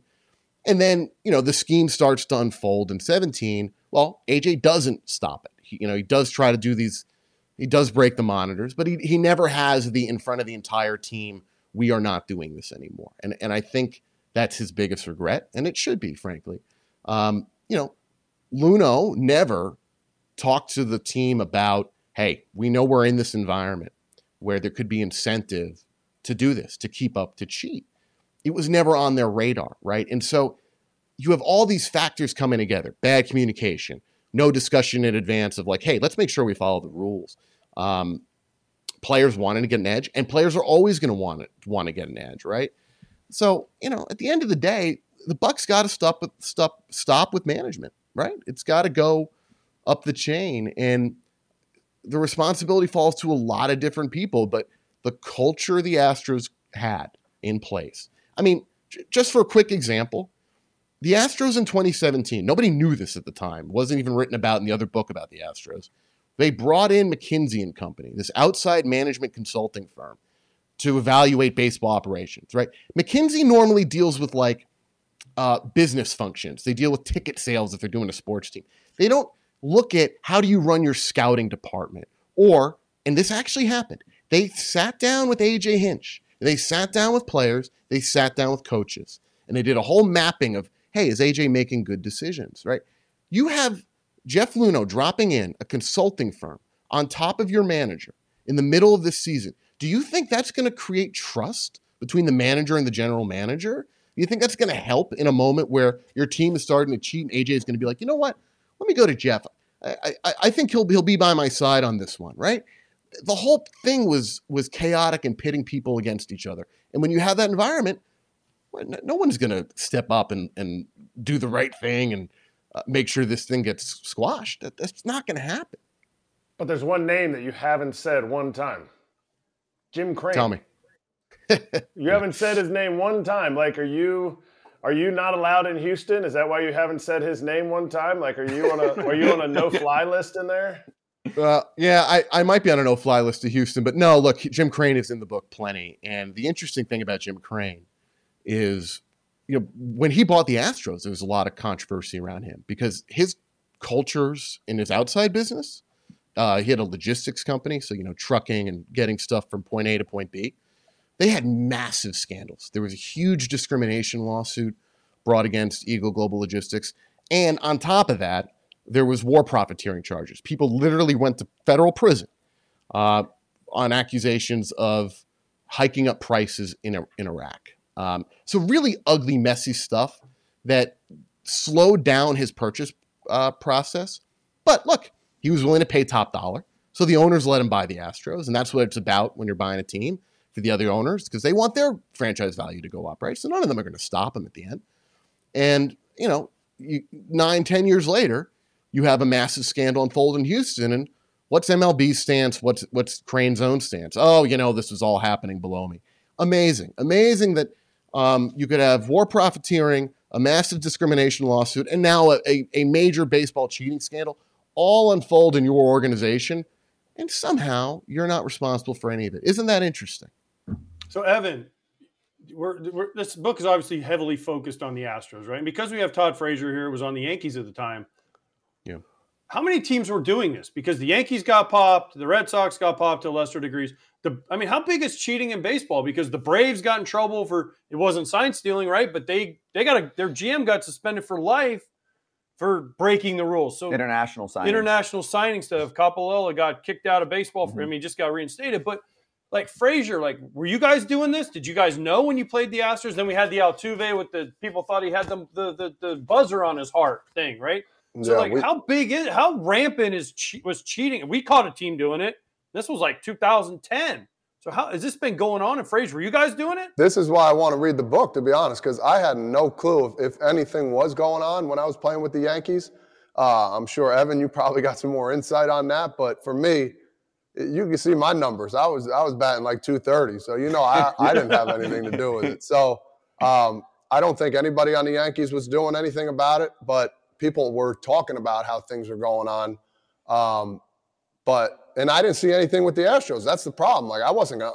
Who's who, who's going to play a position and listen for you know uh, a, something to be banged, uh, uh, you know, a garbage can to be banged, or somebody wearing a mic? Because I wore a mic a lot during games. You know what I mean? So I've been mic'd up before. So if I did see somebody mic'd up, I'm like, oh man, that's probably just for TV. So they could have got away with that, Evan. You know what I'm saying?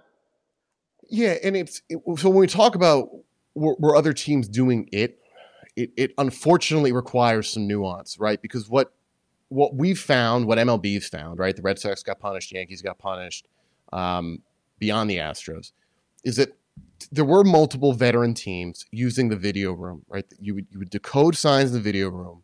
Guys would go in the video room.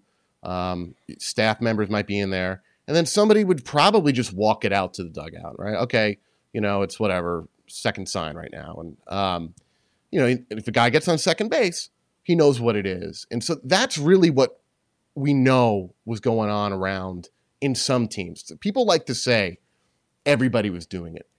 There isn't evidence for that. I don't think everybody was doing it. I think veteran contending teams in that s- 16, 17, 18, probably 19 period were using that video room scheme. I have the Dodgers doing that uh, in my book. That's new in the book, and you know we've reported on the Red Sox, Astros, and Yankees. What's different, and I, I curious if you guys agree this is different, right? Most people in baseball agree that the Astros took it to a different level. You got rid of that runner on second base entirely. You didn't need him. You did the whole thing off the field. Didn't matter if you had somebody on base or not. You saw the catcher sign on that video screen in the tunnel right behind the dugout, and then you banged on a garbage can to let them know what was coming, right? And you didn't need somebody on base. I think most people look at that as more egregious. There has not been any confirmation. Like, you know, there, there's plenty of finger pointing. People going, I think this, these guys are doing X, Y, Z. But we, we there's never been kind of proof that yes, somebody was doing that, right? The the video room scheme, yeah, that that that was a few teams at least. The we don't even need a runner on second base, and we're gonna do this directly on any pitch. That's Houston alone, as far as we know. So do you do Evan Evan does Mike Fiers and uh, Danny Farquhar do they get royalties from your be- your book because those are the two guys that kind of like sold the Astros out. Like Mike Fiers obviously sold his old teammates out, and Farquhar when he was with the White Sox was kind of the guy that was like every time I throw an off speed I hear banging from their dugout, and that was like the famous Twitter video, right? So I mean, do they get royalties from your book? No, so let me. It's it's a good question actually because I- for the last three years. you know, So Ken and I break the story, right? Ken Rosenthal and I, and you know we keep following up on it. But I didn't do a lot of interviews, and he didn't either. And the reason we didn't want a grandstand, we didn't want people, or or to even be accused of grandstanding, right? We wanted the reporting to stand for itself. And now the book's out. Now it's been some time, and obviously here I am willing to talk about it now. Um, Mike Fiers, Ken Ken called Mike Fiers three days before the story came out. Story came out November 12th. Um, Ken called Fiers on November 9th. It's actually the same day that Ken called Farquhar. Both those names had been names that I had heard for a long time.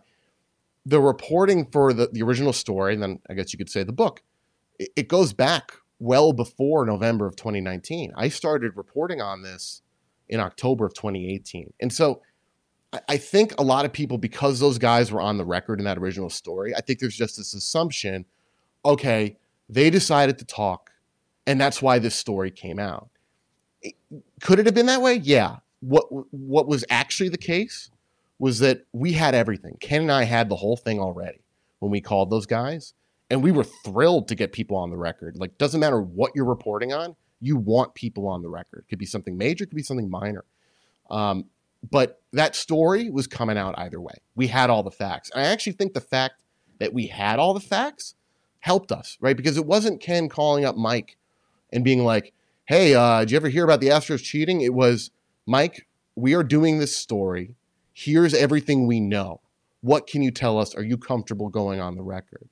And to his credit, he was, right? But it wasn't it wasn't as though it was Mike Fiers one day and Danny Farquhar one day deciding we're going to talk that put this all out in the open. The process was actually literally three days. It was a 13 month process that was three days away from coming to a conclusion. That's amazing. And I'll finish it with this, Evan. If there's no evidence, then you can't, you know, nullify a team. So for me, the Red Sox got caught with the basically the watch. The Houston got caught with banging the, the garbage can. Now other teams, like you said, as you finish, if there's no proof, then you can't really, you know, say that, hey, Yankees, you know, you, you did this. It's all hearsay at the at the end of the day, right? Right or wrong. Um, well, two, two, we'll take this two points. Um, in general, yeah. If if you Todd Frazier right now go, you know what? I think the Brewers, um, Reds, and whatever. Uh, you know, not the Reds. You were on the Reds, but but like if you just name three teams and said I think they were cheating, people would jump on that and go, oh look, they were cheating. When at the end of the day, that's really not the threshold, right? That that's an allegation, and you would need either you need some other form of proof. Somebody on the inside of one of those teams saying, "Yeah, no, we did do that," or maybe you had video. Maybe there's you know a bunch of other accounts, stuff like that. W- with the Yankees specifically, they did get fined. You know, there was that whole thing. I don't know if you followed any of it last couple years about this Yankees letter. It was a letter that that Manfred had sent to Brian Cashman. It was meant to be private, uh, but it got caught up in a court proceeding, and the judge said, "We're releasing this." And the Yankees tried to fight it. MLB tried to fight it. They lost. But what the letter revealed was, yeah, the Yankees were doing that base runner scheme just as the Red Sox were in um, 15 and 16 was was the years for the Yankees doing that. A lot of the Yankees at that point, and I think guys on other teams, they didn't think it was really wrong because they had access to the video room. You know, it's like, well, what are we doing wrong? We're, we're just we're, you gave us the video replay room, so why can't we look at the signs and get it to the dugout, right? And so this is before MLB had really started to crack down drew that line in the sand in 17. So no, I'm not saying the Yankees of, of 2018, 2019 were doing something like the Astros. I don't have evidence of that. Um, nobody does that I'm aware of. Um, but it- it- there's nuance there, right? It's, it's nuance. What's an allegation? What's firm proof? Did the Yankees do something? Yeah, the Yankees did something in those earlier years. Yes. Fascinating. And guess what? There, there's going to be a part two to this because we, we got to let Evan jump too. Um, but the good news is, Evan, they're all going to educate even more, including me. We're going to read the book, and then we'd love to have you back one time in a couple weeks or something like that, or however long it takes us to get through a book. I don't know. How long can you get through? How long does it Well, take? I'm going to have it tomorrow because of Amazon. yeah. I'll have it let's see, what, Thursday. Uh, how long's the book, Evan? It's, it's pretty long. It's like 360 pages. Oh, but I'll have know, it done by Monday. speed read. Monday? So- Damn. I need a week. on. I You need a got an audio version? I have a job. Need- There is an audio version. I need a month. Is there an audio version? Oh, I'm in Yeah. for that too. Yeah, Yeah, I didn't Okay. do it. So we had a gotta read- I professional read, it. So read it. Well, well, you didn't. read You it. didn't read it. I read it. Me? No, I mean Yeah, you didn't read it. read it. You didn't read it for the audio. Oh, no. oh. Uh, yeah, yeah, no, I didn't. I, I thought about it, and look, there's enough crap for people to give me for like, hey, you suck. Why are you out to get the Astros or the Red Sox or the Yankees? I didn't want the la- the last thing I wanted was one more set of tweets at me like, hey, Drellich, your voice bleeping sucks. Right? Like I wanted to like give myself Okay. one buffer here, you know. So Yeah. Well, you're you have he's got a deep voice. He's a would've great been great. voice. Yeah, it would have been Yeah. great. So we'll we'll do a remake like in a year. We'll we'll reblast it out. Anyway, Evan, this was awesome. As as expected, I knew this was going to be really fun with the guys. So we'll bring you on again for the uh the post um, book report kind of uh topic to go through with you. Appreciate you, man. anytime, guys. See you. Thank you. You like Uh, that? That's cool. That was I, there's again, we don't have enough time because We do in a few we- in a couple yeah, weeks. but I'm saying like that's so fascinating to me, knowing that Todd cheated in 17. Oh, here we go. But, Typical. but I, I mean, I feel bad now because I 15, 16, I was still playing and we, I was on the Braves. We had to, we didn't do one thing. And I maybe someone did it. Maybe Freddie Freeman did. That's why he was so much better than me. But I don't know. but they didn't tell me about nothing. Listen, all I know is if I knew what was coming, I'm gonna, for one, and you can answer this too once I get it out of here. If I know what pitch is coming, I'm gonna hit the ball at least hard somewhere. And you can agree with me or not. That's just the way I like. If I know a fastball's coming, I'm gonna hit it hard, probably at third base because I'm gonna be way out in front. But I am gonna hit that ball two things, either really hard or really high in the air because eventually they're gonna go really far. So for me, when I did know what was coming, when it, a pitcher was tipping pitches, that's the only time I knew. I had Chili Davis, who was one of the most exceptional guys to understand when pitchers were tipping. He said, Listen, I could be 60% right. Would you take it? I said, I'm going to take 60% because the game is too hard. So anything above 50%, where he told me, Hey, I'm 60 or 70% on knowing what pitch is coming, I took that. And a lot of people are like, No, I got to be 100%. I'm like, You don't have to take it. I'm taking it, and I'm going to hit it hard somewhere. And that's the bottom line. When I was a hitter, if I knew what was coming, I'm hitting that ball hard somewhere. I agree. Completely agree. 100% agree. I mean, Completely as long as it's a agree. strike, because the problem is you'd swing at balls that were out of the strike zone. Because sometimes you do break balls are coming, you see it, and you're like, I was right. No, swing at the one that bounces like 15 feet in front of home plate, right? but I mean, but the thing, like when you're talking about like tipping pitches and telling me what's like for me, it was like the Japanese guys we just watched. I think Kratz and you guys will agree with me. I wanted to know when a split was coming because I would take it. Right. So if the guy would tell me if he did something with his glove or he did something with his motion that told me, hey, here comes a split, I was like, huh, auto take. Nope, not swinging out until I get to two strikes because most of the time that was the hardest pitch for most guys to hit. So it was more like, hey, let me know what's coming, and especially if it's an off speed, and I'll just take it until I get to two strikes. I can't wait to have him on again post post uh, book reading, book report session with Evan. There's so many, but I mean, he obviously is an Ast- He was an Astros beat writer. He's he was bait. Now he's in Manhattan. And he's an investigative. because Like they, they kicked really him good. out as Kratz said they no fly zoned him into Houston, so now he has to live in New York. Yeah. Right, so that's why he couldn't say the Yankees were cheating because they'll kick him out of there and I'll have to No, move to like Kansas true. City. He he says whatever the fuck he wants. if there was a, a story to report, he'll report it. Frazier That's why tell you he's they'll great. kick you straight out of New York. They'll be like, "Hey, you got to go to Kansas Well, City." you got a St. spot for him in Florida then. But but so but we didn't even get into like the Astros won the World Series. They fired their GM. This They won the World Series and fired the GM. They they didn't have a GM after winning the World Series. They didn't have a GM, I think, during the World Series because they knew that this was all going down. So I don't think there was a communication line between the front office and their prep. And and I think it was Dusty and it was Bagwell and it was Crane. Like there were it was clicks. There- pun intended. There were separate si- situations going on with the team, is what I heard when I was there. yeah, So that that story alone is fascinating, and they fucking won. that's what I'm saying. They They, won won, the World without Series. a GM. Which, to their credit, they've done a, an amazing job putting talent together. Because to, Yeah. to be some teams would be a disaster if they were going through all of that, and they would be a last place club. They'd be, oh, they're the most talented team, and you know they sucked. They were a 500 ball club or something like that. This team won the World Series basically without And they go to the World the Series stretch. every year, and they go to the World Series every every year year. with all this hanging over Yes, their head. yes. So I give them a ton of credit on that front. Um, let's do two more things here before we jump. One is Reddit on Wednesday, which we're trying to do every Wednesday since we're such big Reddit fans. We're going to be. Hey AJ, you're super active on Twitter. Next up for you is Reddit. I'm on Reddit for one thing though. Are you really on Reddit? when I go to Orange Theory, I cheat and look at the workout. Oh, they What? post it. Yeah, Wow. yeah. Wait, so I wait, go to what? Orange So Theory- you're sign stealing Orange Theory. Yeah, I'm Astro. I'm a, I'm a Yankee. Astro Red Sox now. I'm gonna tell Unbelievable. Orange Theory. That's insane. yeah. So when you go to Orange Theory, I'm always like, because if it's inclines, I'm like, oh my gosh, it's running on an incline. So you I'm won't trouble. go? I mean, I'll still go, but I just dread it. Or if it's like a 23 minute run, I'm like, okay, I can do this. I only care about the treadmill. The other stuff I, I can get through the lifting and the rowing, but I want to know about the treadmill. And if it's inclines, I'm like, oh man, I don't want to go today. That is epic. Yeah, I did so not that's know what that. I'm on Reddit. That's what I'm on Reddit for. So don't so don't ever say that about me again, Scott. What that you don't I'm not steal on Reddit. signs? All right, you are on Reddit. Okay, so butter something is the username. I don't know if it's like a bad word. So I'm just Butter gonna say it. nades. Oh, is it? It sounds weird, but but okay. Um, said NPB like out in Japan, their pro league definitely isn't a triple A or he put in parentheses, you know, quad A league. They're absolutely on par with MLB, just with differing priorities. Finesse and speed over the raw power we get in the US. I'd love for more crossover competition in the future. Player perspective, who wants to start here? Fraze?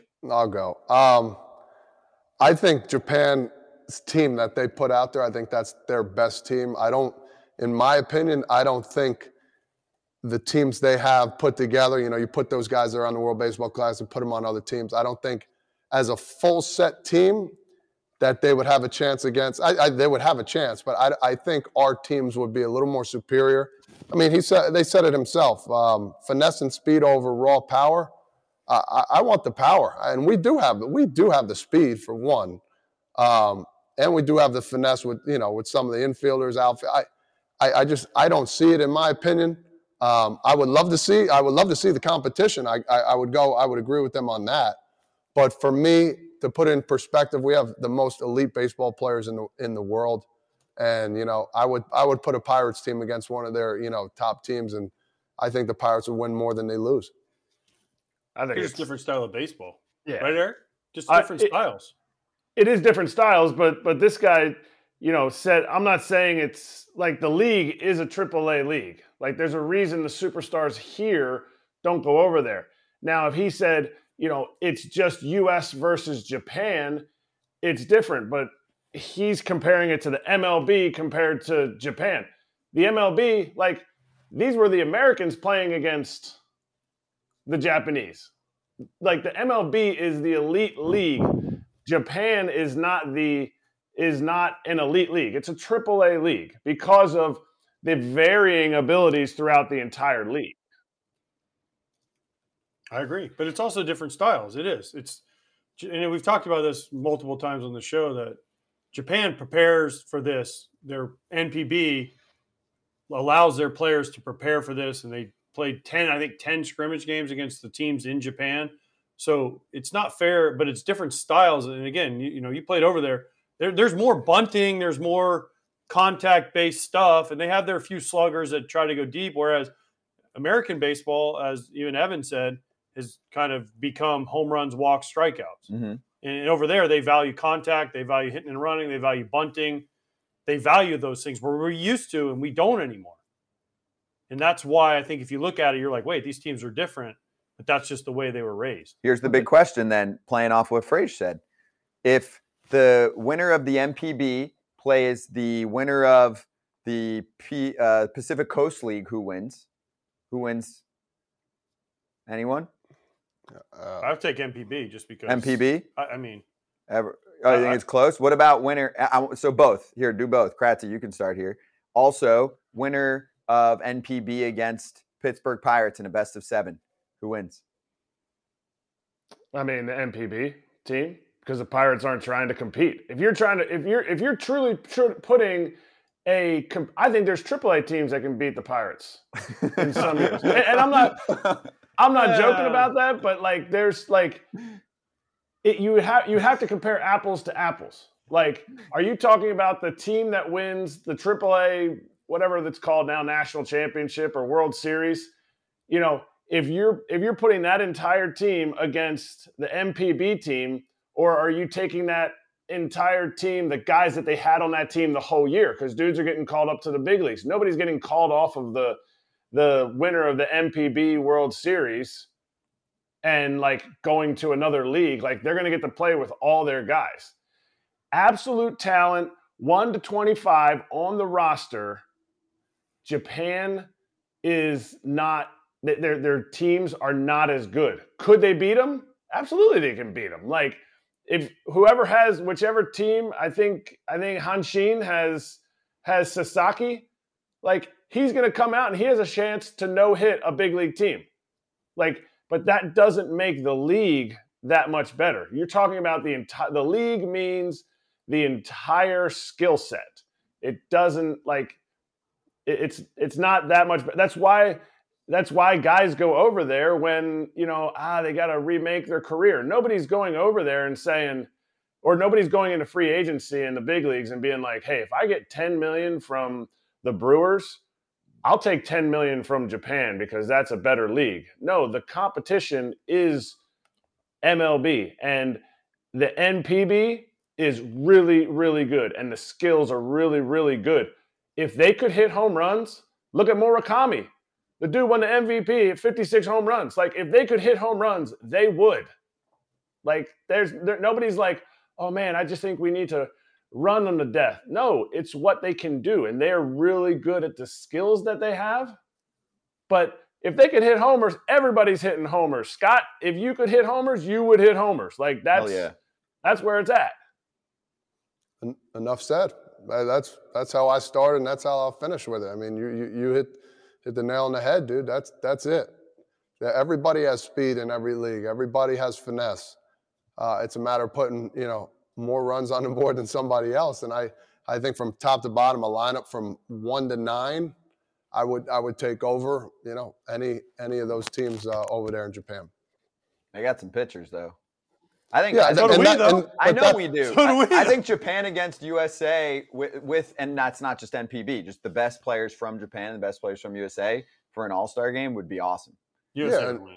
USA I mean, would I win. mean, in one game, Japan could win. Japan but- could but win I'm like, saying like over last a- night. Like I'm saying over a, a let's say a two week span, you pay, Let's say you play 13 games. U.S. is going to win. Yeah, but we don't even do that for the World Series, best of seven. Okay, I still think U.S. U- win. US wins. If you put the absolute best Yeah. against their best, which Japan basically brought their best they have, Yes.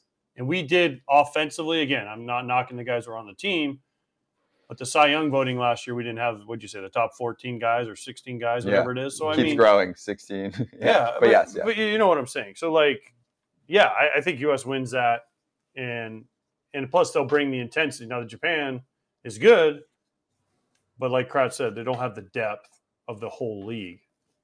I- That's I fair. think I think this is I think this is something. One last thing here. Mhm. I I think this is something we'll get into during the season, especially with gambling. There's dudes on teams on, that you're going to play, whatever team it is, and there's superstars that know they're going to get their knocks against three, four, five in the rotation, and they know like in certain situations, like there's guys that are not better. You're going to run into that more in Japan in their professional league where you're like, yeah, like I'm going to feast on this dude just because the level of talent isn't that high consistently across the board. hmm Does that not happen though in September sometimes in Major League Baseball against an Oakland A's pitcher? You never No, no. feel like you're going to feast against a dude? Not anymore. No. I mean, back when back when they used to call up guys, yeah, but they were just calling guys up to, you know, give them that cup of coffee. They were they, they weren't necessarily feeding off of, you know, Oakland wasn't calling up three starters to pitch three games against the Yankees. You know, you're going to get a guy in there, and that's the biggest difference. Like AAA, Adam Lind used to say it all the time. He's like, the difference between the big leagues and the minor leagues, he goes, I'm not facing this dude. And, you know, the guy that was out on the mound, he goes, I'm never facing this guy. This guy's getting me locked in because I can get my knock off him or I can hit my rocket. He goes, You know who I'm facing? And we were playing, at the time, we were playing the Nationals AAA team. He's like, I'm facing Stephen Strasburg. He's like, or I'm facing this guy. He's like, I'm not facing the guy they had on the mound. I'm not going to say his name, but it's like that's the difference in the extreme level of talent from AAA to the big leagues, but also Japan to the big leagues. He ain't facing Stephen Strasburg, according to Brittany Ghiroli. No, never again. According to Brittany Ghiroli, if you watched last week. Let All him right. know, Brett. Let him Yeah, know. tell him, tell him. All right, so this is something we're gonna do every time Fraze is on because we made something special for him, and we had one topic, but we're switching it because there's there's been some news on just an update on the memo and the rules change and all that. So we'll cover it in this little segment we like to do. I think we're ready for it, Fraze. Let's run it. Let's go.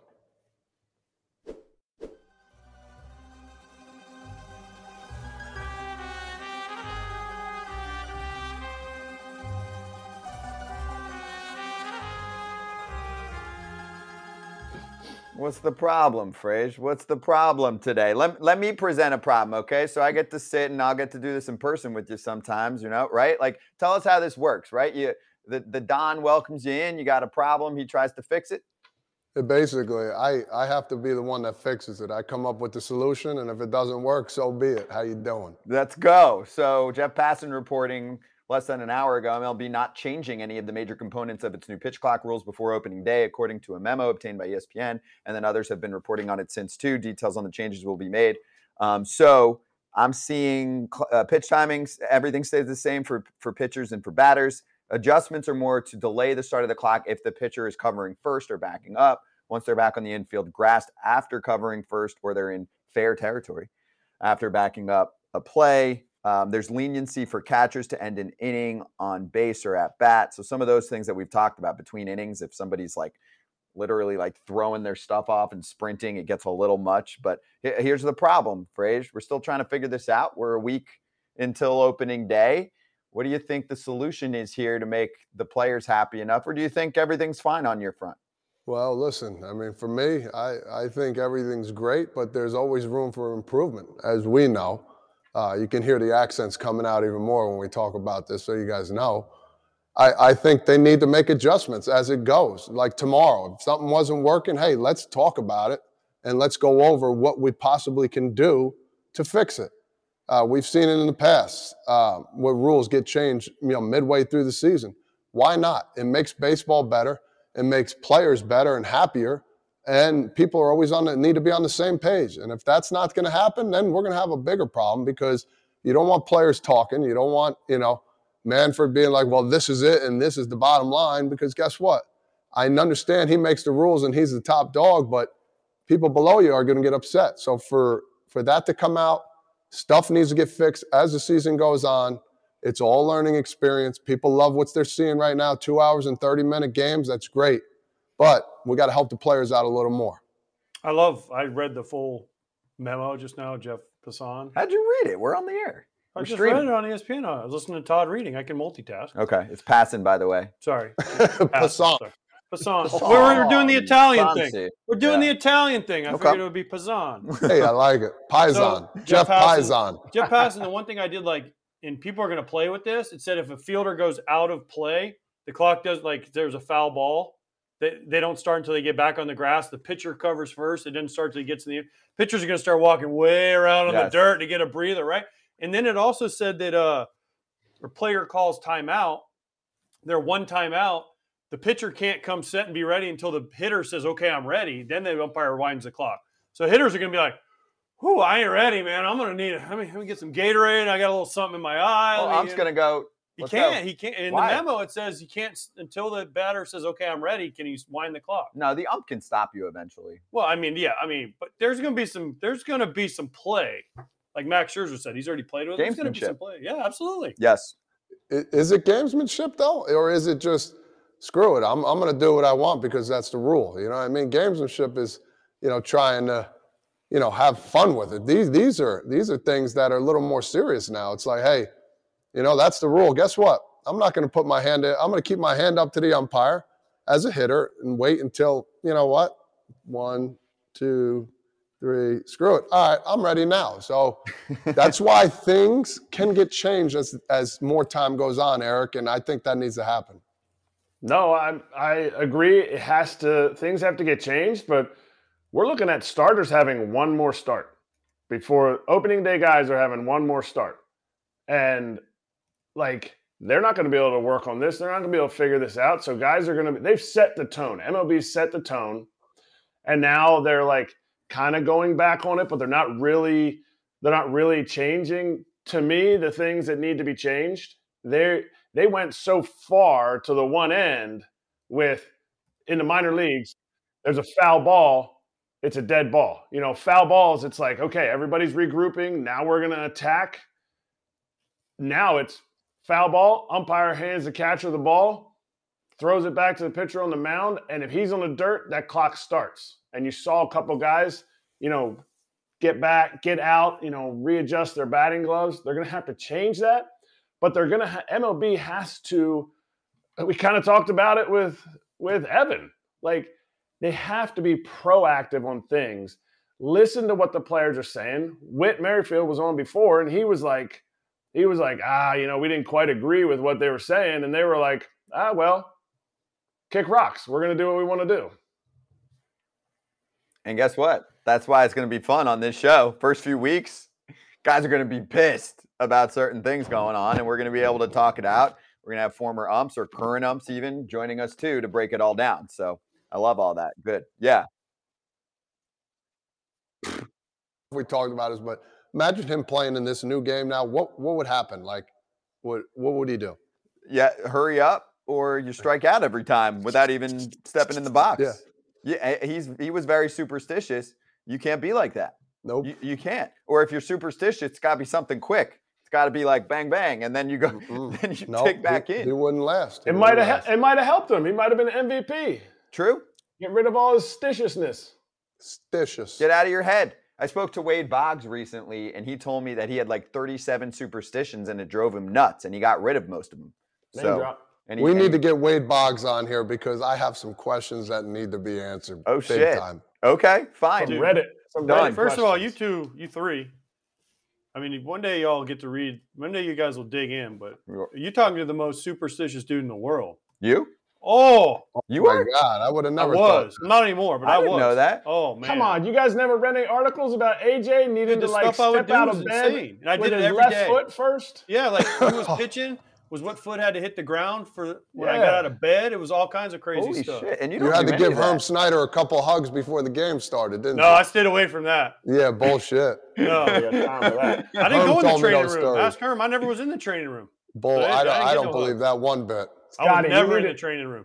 Scotty, you need to you need to read. There was nothing in the training room with Herm, so that's why you had to stay out of there. But you you need to re- you need to read some of the articles about AJ. Was it Sports Illustrated that Yeah, did the Rick article Reilly about your wrote an spread at article. your Only- house? I I've read told- all those I've, articles. I've only forgot. told two people the, the the whole day. One was Harmon Killebrew, late Yeah. great Harmon Killebrew, and he couldn't. We did it one day on Twins Caravan in like Fargo, North Dakota, and it took me two over two hours to go through it all, and he couldn't stop laughing. Holy. And then Rick Reilly sat down in the 05 World Series with me and goes, I heard this crazy story. Tell me.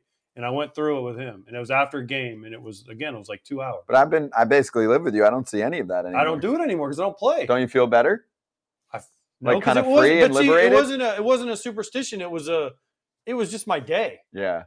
Like there was no like I it wasn't like it was more of as a baseball player you have routines. Yep. And so that was part of my routine. If I broke the routine, that's why I didn't get a hit. It wasn't because I suck. Right. It was the superstition fault. Yeah, exactly. That's Yeah. why you have those. Even It's though good- it doesn't really matter It's at a good end. excuse. Exactly. It's like good. I still have a pair of shorts that I wore to like every game, like when Florida was good in football, and I won't throw away. And my wife's like, "Get rid of those damn shorts." I'm like, "No, they might have some wins still. That's might have to called hoarding. I might have to bring them back." That's good. All right. Um, we will do that. We will blow that out at some point. I want to hear all about it. No, we don't have enough time. Well, we'll do a custom social segment or something like that. All right, let's do the end here uh, for Slap Hands. Military base of the day, Naval Submarine Base New London in Connecticut, primary United States Navy East Coast Submarine Base, also known as home of the submarine force. They've got 16 attack submarines. AK, don't fuck with us. That's how that Ever been on one setup of those? is. No, have you? Yeah, Really? Are they they cool? I would not. They Want to, I would not want to spend the time with those sailors. So thank you on Not those a- things. Not a chance. You can't be tall. You can't be tall in, No. the- in one of those things. no, you That can't be tall, can't be claustrophobic, No. probably can't Oh. be superstitious. Claustrophobic. Uh-uh. I'm no, done. no You thanks. And think, Done. imagine that they go out on like six week tours, and only two people know where they are: the, the captain and the navigator. hmm They go out in the ocean, ooh, wherever they go, and they next time they see sunlight is right back where they started. That is wild. No, no thanks. So appreciate you uh, big time. We salute you. And now time for Kratz hats. Turn it around. What do we got? Well, on because MLB uh, released more of the Copa Copa something. I'm not sure what it's called, but they they released more of the hats that they're gonna or uniforms actually that they're gonna put out for Latin heritage. This is the Vigigantes from Scranton. It's actually a pretty sick hat with a sick uniform. You know, they give away the uniform and it creates awareness for you know a lot of Latin heritage in areas that minor league teams are in. And this is actually like a character from like Latin folklore called the Vi- Vijantes. But I don't know the full story behind it, but there's some really, really cool hats. Everybody's got to check it out. That might be my favorite one so far. Yeah, that is dude, a if you go on- really it? cool design. Copa de la Diversión. Yeah. Uh, there's some sick logos on here. I'm looking at it right now. Mm, The Lehigh are so Valley awesome. Mama Jama, Mama Wana, Mama No, Wana. not Mama Wana. Mama, Mama Wana, Mama Wana. Mama Wana's a drink in the Dominican. Well, that's what it is. It's the drinking the Yeah. Dominican Hell running around with a bat on his shoulder. Come on. Yeah. That's like Viagra in a Well. in a bottle. Well, you played in Scranton. Tell us about it. Or Lehigh Valley. I played in Lehigh Valley. I don't, exactly. You had some know Mama nothing about Wanas. no There's not much to do in- there, so you know, get the juices flowing a little bit. All right, we got to get out of here. All right, la- lastly, um, Fraze we didn't get to do it. I think it's the first time we've had you since. Congratulations! It's gonna do a little Yes Network action, so we're, Thank we'll get the insight on the Yanks. But here's the Oh, thing, yeah. Fraze we got to fix the cough before you go on TV. They're not I as nice know, as us. You start I coughing know. on the air near uh, Michael Kay or something, Yeah. he's gonna have you out of there. I, I don't know what I'm going to do. We got to get you Thank better. you. Hey, uh, Get him some Mama Wana. Yeah, seriously. also, uh, Juan Uribe, happy birthday. I know you're not watching. You don't speak English. You played in the U.S. for like 30 years. You still don't speak English, but my boy made That's the last boy. out in the 2005 World Series. Juan Uribe, never. He couldn't tell us all four of our names. He played with me for like seven years. I played with him on two different teams. He barely knew my name. Incredible. One of the best. Happy birthday, Juan. What a show. That was fun. Thanks to Drellich and Mikolas. Here's how you subscribe. Listen to AJ or he'll, he'll kick your ass. Make it a superstitious thing. Every morning, 11 a.m. Eastern. Although we'll announce a time change next week to the show during the regular season. See you on Thursday. Did I get that right? Is today Wednesday? It is. Cool. See you Thursday.